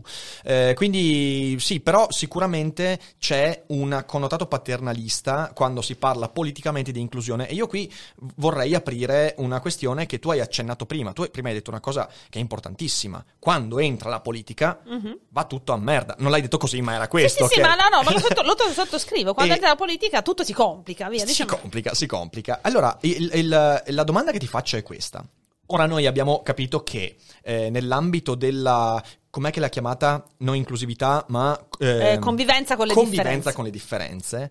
Eh, tu ci lavori da Passami il termine, scienziata della lingua. Tu studi la lingua, vedi come funziona, l'analizzi e via dicendo. Eh, io la guardo dal mio punto di vista, quindi dalla filosofia, Mhm. dalla storia, del linguaggio e via dicendo. E, e noi guardiamo per curiosità, ok? E questa cosa è molto feconda perché? Perché poi è da lì che nascono i cambiamenti. I cambiamenti effettivamente nascono quando un certo numero di persone che si occupano più o meno professionalmente, artisticamente di un certo fenomeno, riescono a innestare nell'ambiente socioculturale le condizioni affinché un cambiamento si verifichi. Mhm. E il 99% dei cambiamenti immaginati non avvengono, ma l'1% riesce Mhm. a mutare qualche cosa. Accade però ogni tanto che la politica entra. E la Mhm. politica quando entra fa più o meno l'effetto del blastaggio di cui Sì. parlavamo prima, cioè rischia di far chiudere immediatamente qualsiasi possibile dialogo. E questo, eh, io prima ho detto, quando parlavi del blastaggio, ho detto tutti quelli che guardano intorno, purtroppo finiscono dall'altra parte quando vedono Sì. Lo scienziato, l'esperto che blasta Sì. il povero Mona che magari dice Sì, una sì, cazzata effettivamente, ma tutto quel popolo grigio di indecisi, di non sicuri, di ascoltatori che non ti dà feedback, Mhm. si allontana. Ecco, io ho la percezione che questo tipo di, eh, di, di- di, ehm, di curiosità a livello linguistico stia avendo delle derive, e questo avviene non solo in Italia, ma avviene anche in altri Sì, paesi eh. occidentali. E in- negli Stati Uniti stanno avvenendo delle cose che sinceramente ogni tanto mi fanno dire ok, aspetta un attimo, e ciò rischia di ghettizzare quei cambiamenti. Mhm. Perché è vero che c'è un eh, piccolo ma prezioso gruppo di persone che non si sente rappresentato da quella, da quell'altra parte, da quella parola, da, quel- da- da- quell'espressione e che è degna di essere ascoltata, deve essere ascoltata, bisogna riconoscere la sensibilità. Dall'altra parte, però, mettendo insieme questo fatto che è comunque una minoranza abbastanza esigua, Mhm. e dall'altra parte la politica sta inghiottendo questo tipo di dibattito, tu rischi, uno, di ghettizzare quelle persone, quel linguaggio verrà usato solo da loro e aumenterà il- la sensazione di eccentricità Sì. negativa nei loro confronti. In secondo luogo, esenterà la politica dal fare quello che la politica dovrebbe fare, che non è cavalcare i cambiamenti sociali, ma è quello di lavorare sulla cultura, dare strumenti ai ragazzini per avere più parole, più soluzioni, Sì. più espressioni e via dicendo. E, e questa cosa perché io, ad esempio, mi sento, sono sempre stato molto, molto aperto nei confronti. Io ho fatto anche un podcast con una persona eh, transessuale qualche tempo fa. Abbiamo avuto un dialogo bellissimo. E io ho ricevuto un sacco di messaggi di, di gente che mi fa: Ah, ma io pensavo che tu fossi, eh, che tu fossi, mi hanno detto tutti i colori. Invece, no, hai dialogato apertamente. Ho detto: Sì, ma certo, perché? Perché fare un certo tipo di discorso che non va a sposare quella, quel connotato politico, poi ti fa percepire in modo sbagliato. Certo. Ed è quello il movimento Sì. della ghettizzazione. Sì, sì, sì, sono d'accordo. Cosa è- dobbiamo ed- fare in questo senso, secondo te?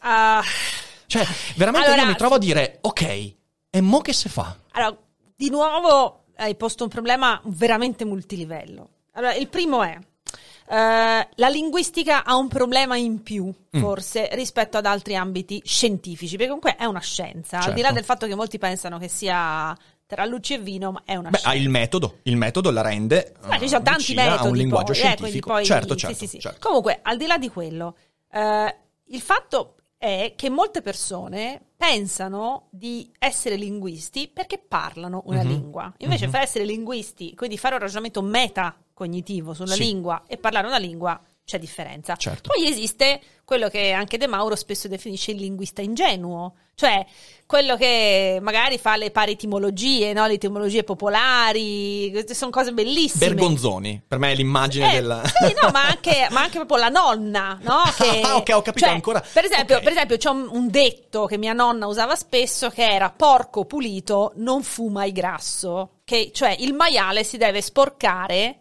per ingrassare. Se è pulito rimane magro. Però siccome porco le sembrava già una mezza bestemmia, allora lei l'aveva ritrasformato in corpo pulito. Ok, Ok? E, e aveva completamente stravolto il senso del modo di dire, no? Sì. E queste sono le, le, le pare etimologie, sono le cose del genere. Allora, non c'è nulla di male se tutti ragioniamo sulla nostra lingua, però c'è un punto davanti al quale eh, chi non ha studiato una certa materia non, non si arroga il diritto di parlarne in termini scientifici. Certo. Parlo forse di astrofisica io, no? Come diceva Nanni Moretti, nel, nel- cos'era? Ehm, E c'è bombo? Forse era Cebombo, sì, Credo quando si arrabbia, no? Le parole sono Ecce- importanti. sì, però, eh, sì, sì, però appunto, di sì. lui dice parlo forse di astrofisica, nel senso tutti possiamo guardare le stelle e dire uh c'è Alfa Centauri lì, però non è che possiamo... No, teorie. eh, Quindi, ecco, prima cosa, mh, riconosciamo di avere dei limiti Certo. teorici. Mhm. Primo. Seconda cosa, la curiosità. La curiosità non è istintiva. Perché è in, è in, eh, opposizione anche alla, alla renitenza al cambiamento, che è tipica dell'essere umano. Diceva Douglas Adams che dopo i 35 anni diventiamo tutti reazionari e questo si vede bene in, in ambito linguistico, c'è la gente che si, ancora adesso si incazza come una biscia per apericena. Apericena l'anno scorso ha compiuto 18 anni, tra un po' c'è il motorino, cioè ancora stiamo a, a rovellarci su È vero, Apericena. è vero, è vero. Ecco, che poi al massimo non incazzarti, fatti una risata. A me fa- Appunto, a me non lo usare, no, ma io dico sempre, non ti piace Apericena, non lo usare. Io uso Apericena per prendere in giro i miei amici milanesi. Ma sì, cioè, nel ma, senso, ma- beh, mai mi i torinesi hanno la merenda sinoira, cioè la merenda... Questa mi manca. Eh, cioè, la merenda sinoira è, tradi- è la pericena tradizionale, quindi viene tutto da lì, è che appunto voglio fare la fighetta, dico andiamo a fare la merenda sinoira, cioè suona anche molto meglio. Comunque, a me non dà fastidio a pericena, perché identifica qualcosa. Certo, no? Ok, certo. prima, quindi la curiosità va coltivata e...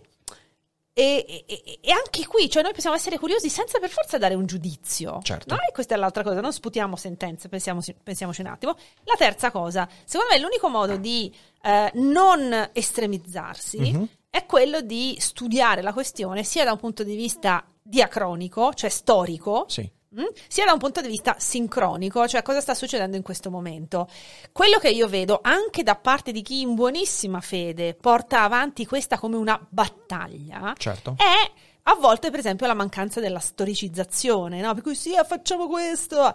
E quando uno è superficiale, cioè quando uno porta avanti un pensiero che giudica anche corretto, ma non l'ha studiato fino in fondo, rischia di, di cadere dall'altra parte dell'asino. Un Certo. po' come è successo con ehm, la questione di Adele, che è stata accusata di aver fatto cultural appropriation, no? culturale, appropriazione sì. culturale perché si era fatta i, i- i nodini Sì, in sì, testa che sono tipici di non mi ricordo quale paese Giamaica- africano. No, Non era Giamaica? No, No. Era, era qualcos'altro. Era Ok. forse era che hanno un nome che non mi ricordo, tipo Ok, ok, non mi ricordo. nodo nigeriano o no, Ah, hanno ok. un nome così, ma non me lo ricordo. Però aveva la bandiera giamaicana addosso, Sì, no? perché era il la- Notting Hill Festival. Ah, ecco, vedi, Eh, vedi, vedi. Il ecco già il contesto, no? Quindi questa era una persona americana che, siccome lì il, la- la- il movimento, no, la questione della cultural appropriation è molto più sentita, la stava applicando a una persona inglese Sì. eh, nel contesto del Notting Hill Festival, che è proprio il trionfo del, del melting pot, se vogliamo Certo. così, no? Ecco, quella è la classica sciocchezza, Mhm. secondo me, eh, eh, che, che- che esaspera anche chi sarebbe aperto Certo. al, al dialogo, no? Certo. Cioè, nel senso, va bene, allora parliamo di che cosa sia l'appropriazione culturale. Eh, non lo dico io, lo, dice- lo diceva per esempio, mi pare Ijaba Shego, eh? Eh, mi sembra di aver letto sul suo Facebook, che insomma non è che siccome sono, sono afrodiscendente condivido eh, questa visione che Adele non si possa fare i nodini in Eh, testa, certo, eh, no? certo. Eh, anche perché poi c'è tutta una tradizione nel wrestling femminile dove si fanno questi nodini per non potersi afferrare per i capelli, per cui insomma eh, la storia, cioè bisogna contestualizzare. Certo, bisogna capire come si è arrivati a un certo tipo di fenomeno. Esatto, e quello che io vedo accadere con queste derive, no? Con quello che adesso viene chiamata cancel culture, su cui però so troppo poco, per cui non mi voglio esporre più di tanto, però le vedo come delle derive, magari in buona fede. Certo. Però si arriva a degli assurdi. Sì, sì, sì, ho, sì. tempo per un aneddoto personale. Hai tutto il tempo che No, vuoi. non voglio. Guarda che noi, cioè, allora, sappi che noi, se volessimo, potremmo andare avanti fino alle mezzanotte senza problemi. Per me non c'è problema. Solo che poi alle nove ci abbiamo Oh, sì, sì, l'evento. sì, lo so. No, no, dimmi- dimmi- Eh, Ma guarda, abbiamo, abbiamo ancora tranquillamente una mezz'ora. Ah, proprio- vabbè, oh, vabbè, allora, Eh, eh, mezz'ora. vabbè. Torniamo allo spacco bottiglia, ammazzo famiglia. eh, Esatto, cioè. no, no, no. Allora, io racconto spesso questo aneddoto perché è personale. Ehm, io ho insegnato per alcuni anni in un'università americana, Mhm. ma ehm, in Italia, no? Quindi erano ragazzi americani che venivano a fare una sorta di master. Ed era appropriazione culturale quella? No. No. No, io vengo accusata a volte di appropriazione culturale perché sporca ungherese ci insegni l'italiano, però cioè io tanto sono nata in Ungheria, ma sono, sono- ho, ho due nazionalità, quindi Ok, so- ok. vabbè, comunque. Eh, però mi fa sempre ridere sta cosa sporca ungherese, perché poi le, le ungheresi in particolare sono conosciute nel mondo, ahimè, per eh, una arte molto antica e, e quindi spesso mi viene fatto notare che, vabbè, Ok, ok. eh, che mi sarò fatta avanti a, a colpi pelvici. Ecco, questa è quelle delle sono cose le- sgradevoli. le cose molto sgradevoli, Esatto, comunque, detto sgradevoli. questo, allora, una, un- una delle mie ragazze del gruppo è- era una afroamericana, Sì.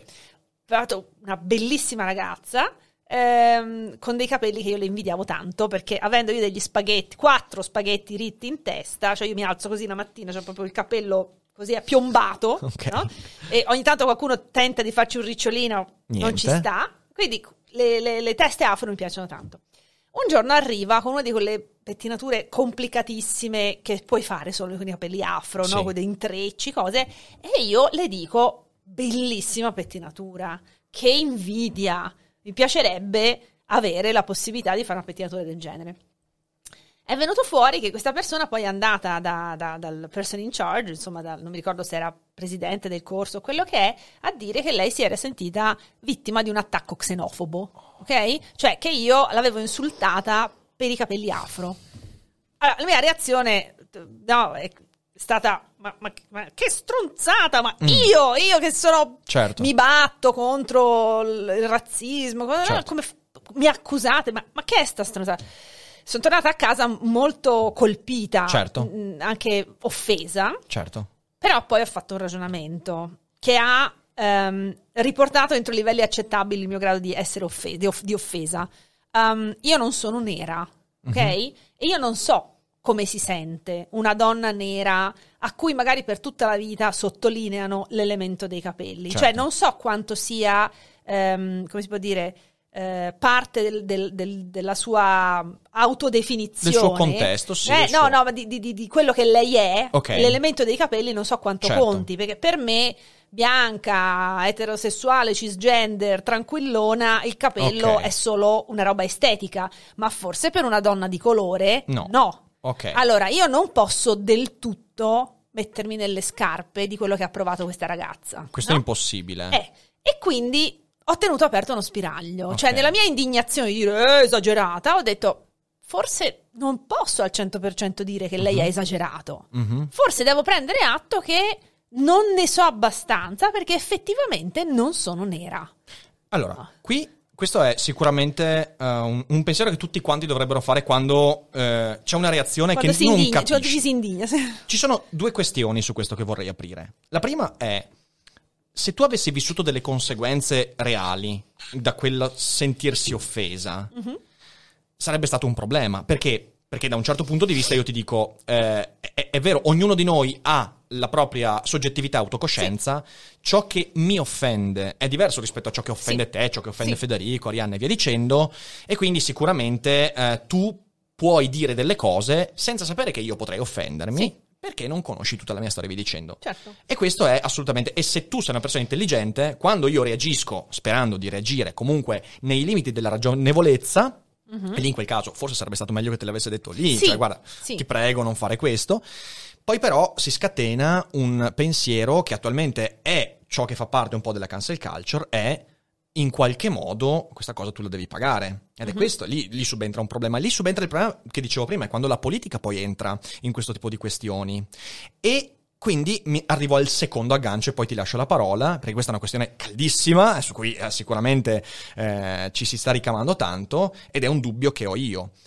Se il primario significato che io do a una relazione mh, di rottura di quel tipo lì è il sentirsi offeso di qualcuno, che è diritto di chiunque, prevarica il fatto che io non ho fatto veramente nulla di offensivo sulla base del- della mia storia, perché come lei ha la sua storia che la porta ad offendersi, tu hai una tua storia che ti porta a non pensare che quello possa essere offensivo. Quindi è l'incontro di due, di due contesti che non si, Sì. no- non si conoscono, ok?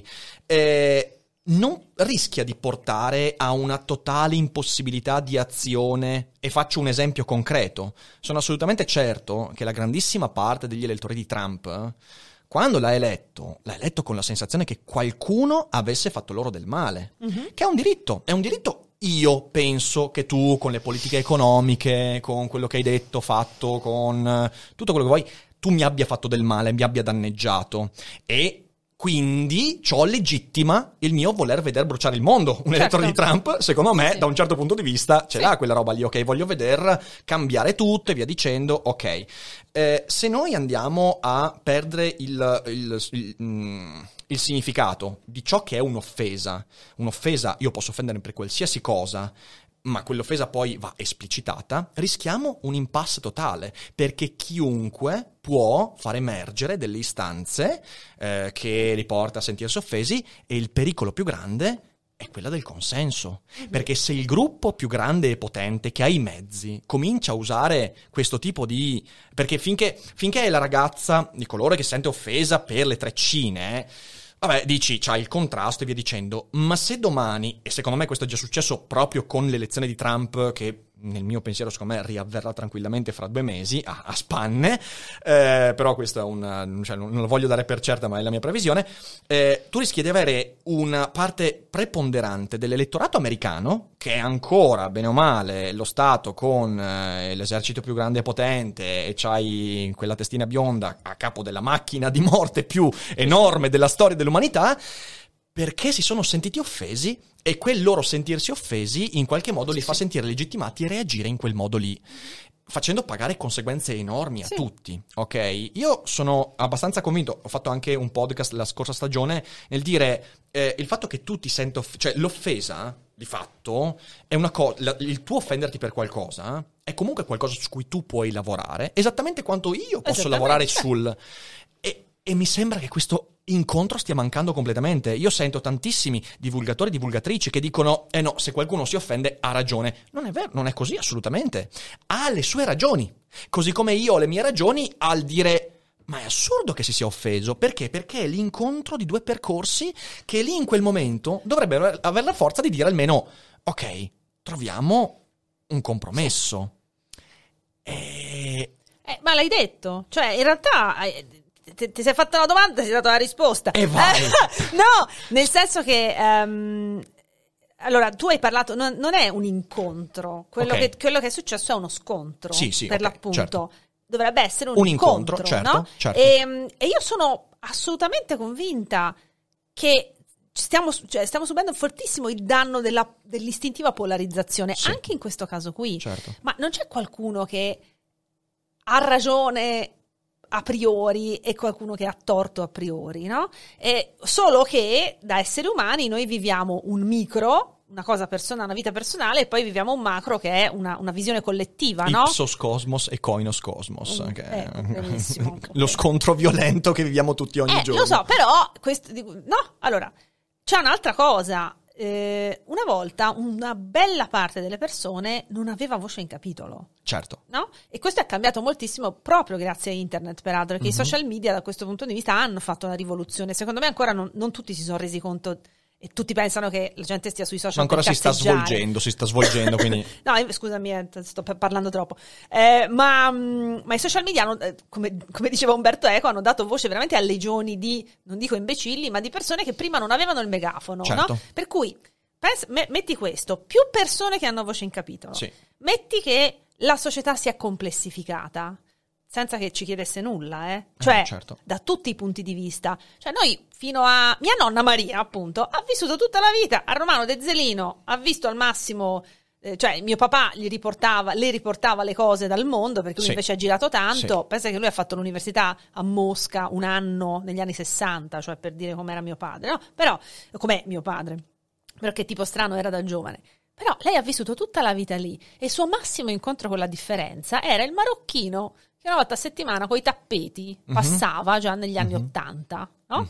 Ecco, allora, di fronte a Nonna Maria, di fronte a quello che oggi succede con le migrazioni, con altre religioni, con altre usanze, con altri cibi, sì. beh, è chiaro che io, io comprendo che siamo in una situazione così complessa che, che non se ne esce facilmente, Certo. no? E il rischio estremo è proprio di andare agli estremi, ma in tutte e due le In direzioni. tutte e due le direzioni, sì. Cioè, entro nello specifico di una cosa che mi è successa. Allora, io pro- mh, sono molto a favore dell'uso dei femminili professionali, no? Certo, Ci ho scritto tutto un certo. libro. Però la questione non è, non c'è un, un timbro, non c'è un braccio automatico che fa i femminili. Bisogna conoscere in maniera molto approfondita il meccanismo morfologico dell'italiano, cosa diventa cosa, no? per cui eh, docente, non c'è bisogno di dire docento o docenta perché è una parola ambigenere, mentre ministra e ministro ci sono, no? Certo. Cioè bisogna sapere queste cose qua. Poi ci sono anche le anomalie tipo guida che torna sempre fuori, peraltro, no? che è un altro caso ancora, eccetera. Allora, discuto con una persona super femminista, super eh, gne- gne- paperetta ye ye, che mi dice, ah, la presidenta. E io dico, no, presidenta, no, non, Non c'è bisogno, perché, eh, no, a parte non si può sentire che questo lo puoi dire solo tu che sei un'esteta della parola, per me, cioè, tungsteno è una parola bellissima, quindi anche È bellissima. presidenta, per Presidenta non è in tungsteno. spagnolo, in spagnolo la presidenta è normale. È vero, è vero. Come è vero. però, o dottora, da noi no, cioè noi Certo, abbiamo certo, dottoressa certo. perché storicamente c'è dottoressa e abbiamo presidentessa, Sì. che però non è mai stato usato nel senso di carica politica, ma era piuttosto la moglie del presidente o Sì. la presidentessa del circo di Bridge. E quindi diciamo che la, la nouvelle vague linguistica degli ultimi 30 anni, mica, mica tanto nouvelle, dice usiamo la presidente, Mhm. come ha fatto la professoressa Maraschio quando è stata presidente dell'Accademia della Crusca. Quindi questa donna, colta, giornalista, eh, molto femminista, molto convinta delle sue posizioni, mi diceva no, bisogna usare presidenta perché preside- la presidente non è abbastanza femminile. E, e io dicevo, ma questa è la classica stronzata che diluisce il messaggio che invece va dato con molto rigore scientifico. Certo. Quindi presidente non va declinato perché come docente, come insegnante, come gerente è Sì. già quello che viene da un participio passato, latino, antico e non ce n'è bisogno. Eh, ma allora studentessa... È un'altra storia perché entra in uso in un periodo in cui i femminili si facevano in essa e quindi lo lasciamo stare, no? Certo. interviene- non non ha senso intervenire a posteriori sulle cose. Anche lì comunque ci ha messo del tempo per avvenire, cioè nel senso non è Certo. stata una cosa così, da un sì, giorno però all'altro. studentessa è tradizionale come professoressa, come Sì. dottoressa, lasciamoli Sì, sì, sì, stare, certo, no? Questo certo. era un po' il mio messaggio. Ecco, un- ma tu immaginati da dove veniva questa posizione così estrema, cioè fuck the system, la presidente non va bene, ci vuole la presidenta.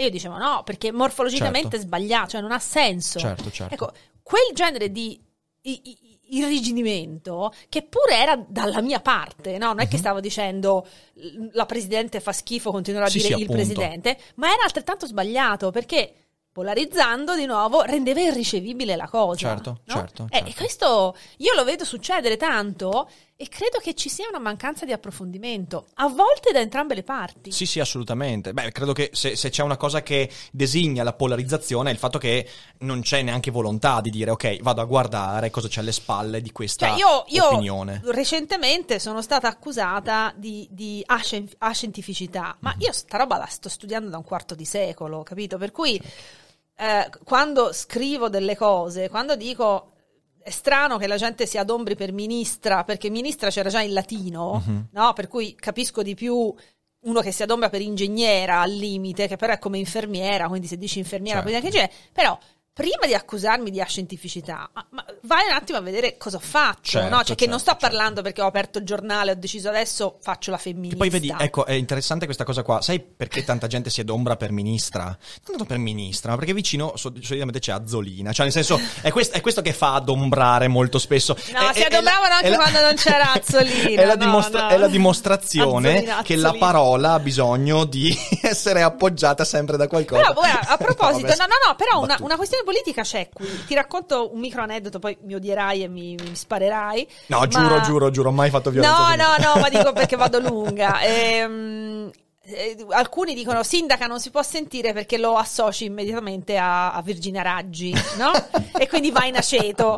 Questo me l'hanno detto anche ieri a Roma. Sindaca non si può sentire perché c'ha Raggi, no? Non si può dire. Eh, sindaca negli anni 70 era tranquillamente usato fuori dal mainstream, cioè nei paesini, e questo me l'hanno testimoniato diverse ex sindache, cioè che persone Ah, nella- negli anni 70 e 80 hanno fatto le sindache dei paesini piccoli, Certo. eh, eh, tipo una, una del Barese, una nel, nel Casertano, diceva ma certo che eravamo sindache, cioè, Certo. per, per- per la popolazione non c'era nessun problema a usare sindaca, Sì, sì, perché sì, non sì, c'era sì. la questione politica, no? Certo. poi sul Eccolo. territoriale, sul Vedi. territorio. Eh, su- no? eh, perché perché eh, questo, questo è un punto molto interessante. Eh, so. Questo è un punto molto interessante. Sai, eh, questa è una cosa che mi fa sempre dubitare sul ruolo che internet sta avendo su certi dibattiti. Perché potrebbe essere che questo tipo di istanze, questo tipo di, eh, di- di discussioni siano molto più feconde a livello locale, a livello piccolo, a livello di piccole comunità.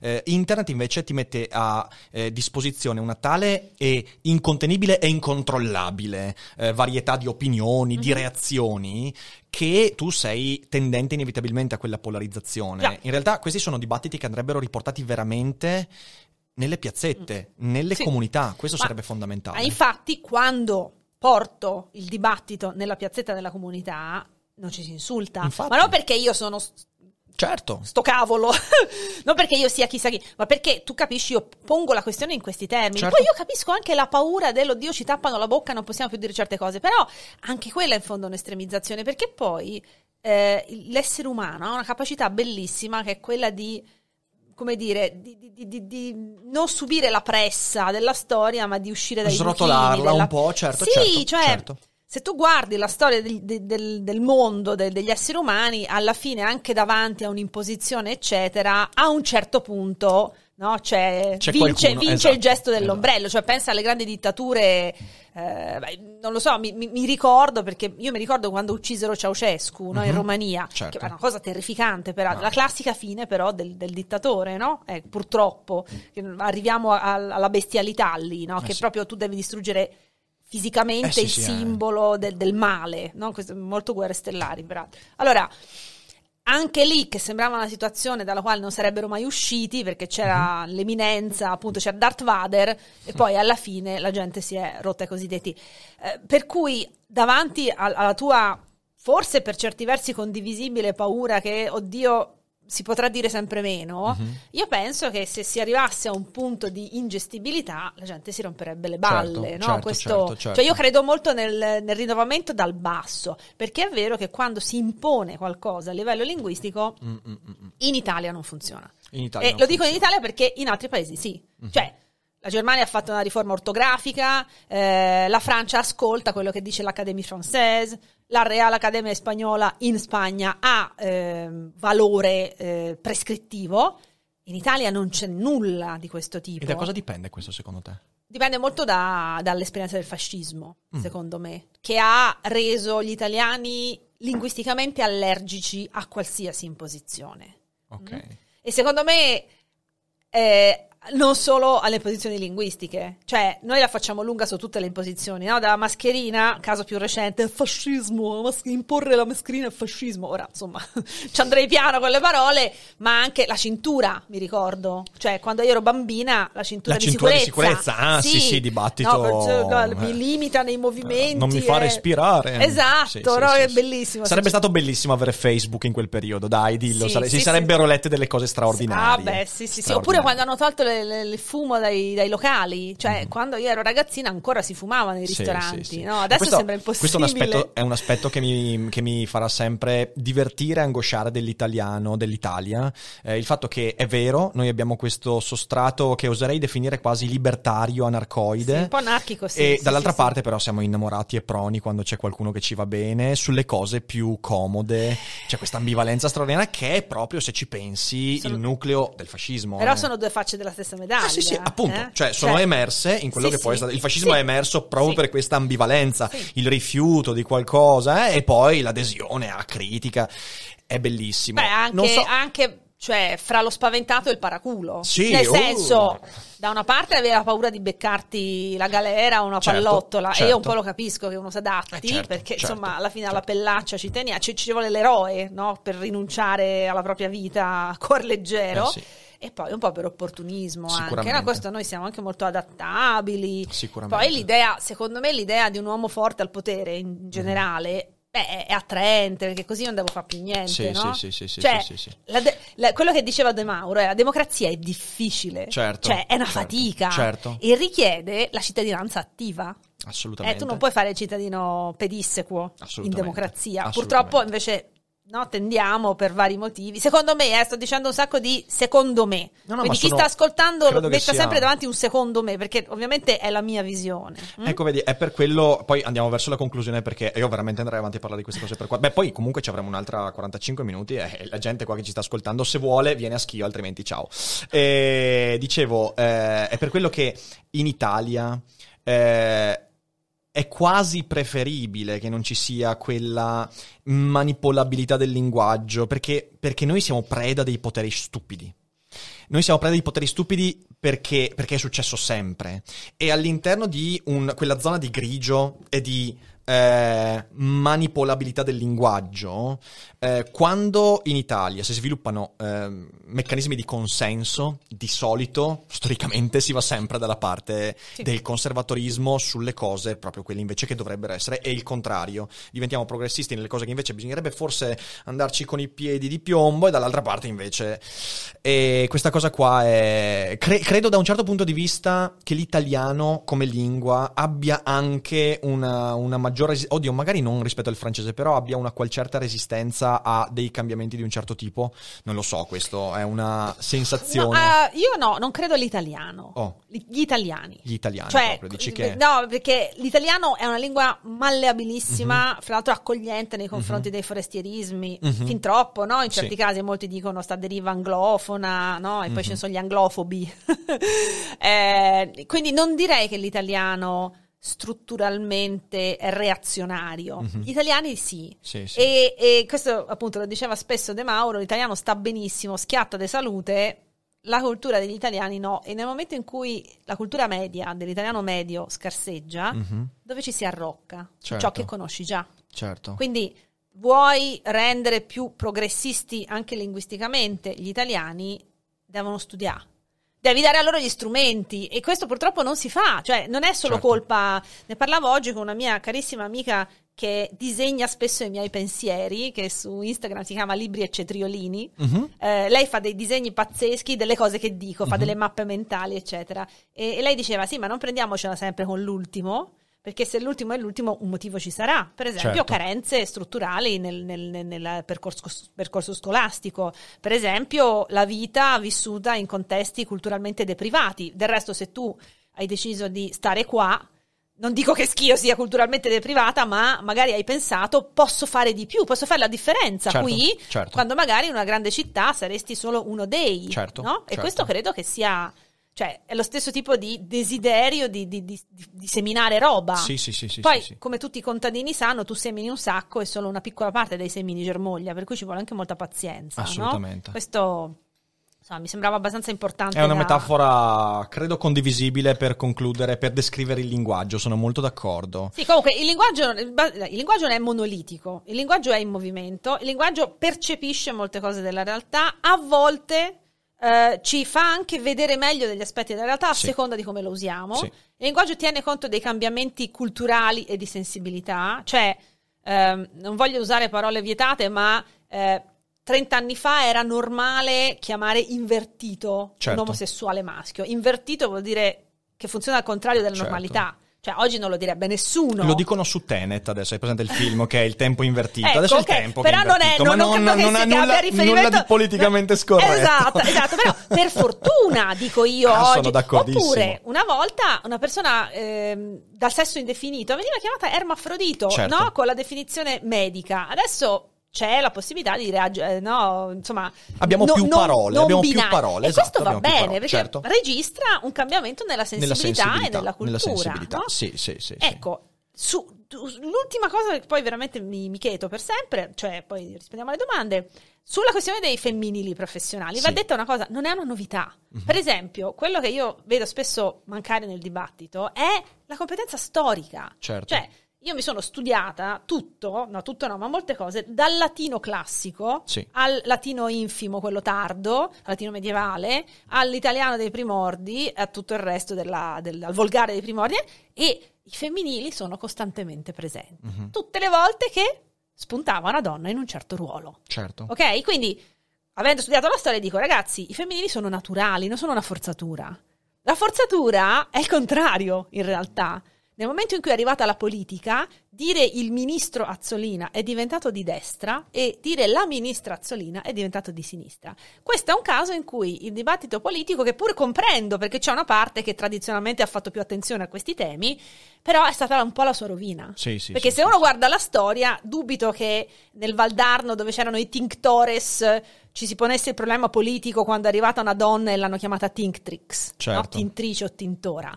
Cioè, semplicemente era donna, faceva la tintoria e quindi era una Tinctrix. Sì, sì, la sì, storia sì. ci può insegnare davvero tanto. Assolutamente, assolutamente. Scusate per Guarda, la ringa. Vera, è stato, è stato veramente interessante. Credo che siano venuti fuori e non ci siamo presi a bottigliate. No, ancora no, cosa- c'è ah, ancora no, eh, c'è ancora tempo, è vero. Però per adesso siamo salvi. Allora, adesso che cosa accadrà? Beh, adesso il Daily Cogito andrà a concludersi, ma chi è online su Twitch in diretta si fermi, non esca, perché alla fine della sigla risponderemo a qualche domanda. Ora, le domande a cui risponderemo saranno eh, dedicate ai soli abbonati, quindi noi poi nella chat apriremo i soli abbonati, e alla community di Patreon che mi ha fatto delle domande precedentemente. Eh, però per tutti gli altri, insomma, potete abbonarvi oppure potete seguire tranquillamente un altro... Quanto tempo abbiamo? Altri bah, 10 minuti, così riusciamo a rispondere a qualche domanda. Quindi intanto, grazie mille Vera per essere stata su Daily Cogito e io spero che sia la prima di una lunghissima serie di collaborazioni. Eh, grazie a voi che ci avete seguiti per questa, per questa diretta, grazie a Fede, regista d'avanguardia non solo linguistica ma soprattutto tecnologica e ovviamente non dimenticate, perché c'è la coda di sigla che mi dimentico sempre. e ovviamente non dimenticate che non è tutto noia ciò che pensa.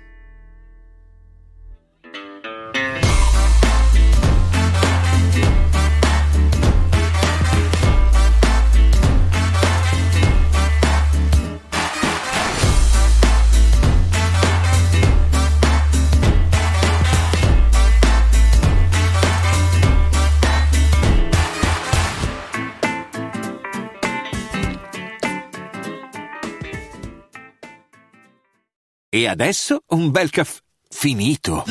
Perché rischiare di rimanere senza caffè quando puoi abbonarti a Caffè Borbone? Prezzi vantaggiosi, costi di spedizione inclusi, tante possibilità di personalizzazione e l'abbonamento lo sospendi quando vuoi. Decidi tu la frequenza, la qualità, scegli tra le cialde e capsule compatibili e crea il tuo mix di gusti e miscele. Mai più senza caffè con l'abbonamento Caffè Borbone. Tutte le info su caffèborbone.com.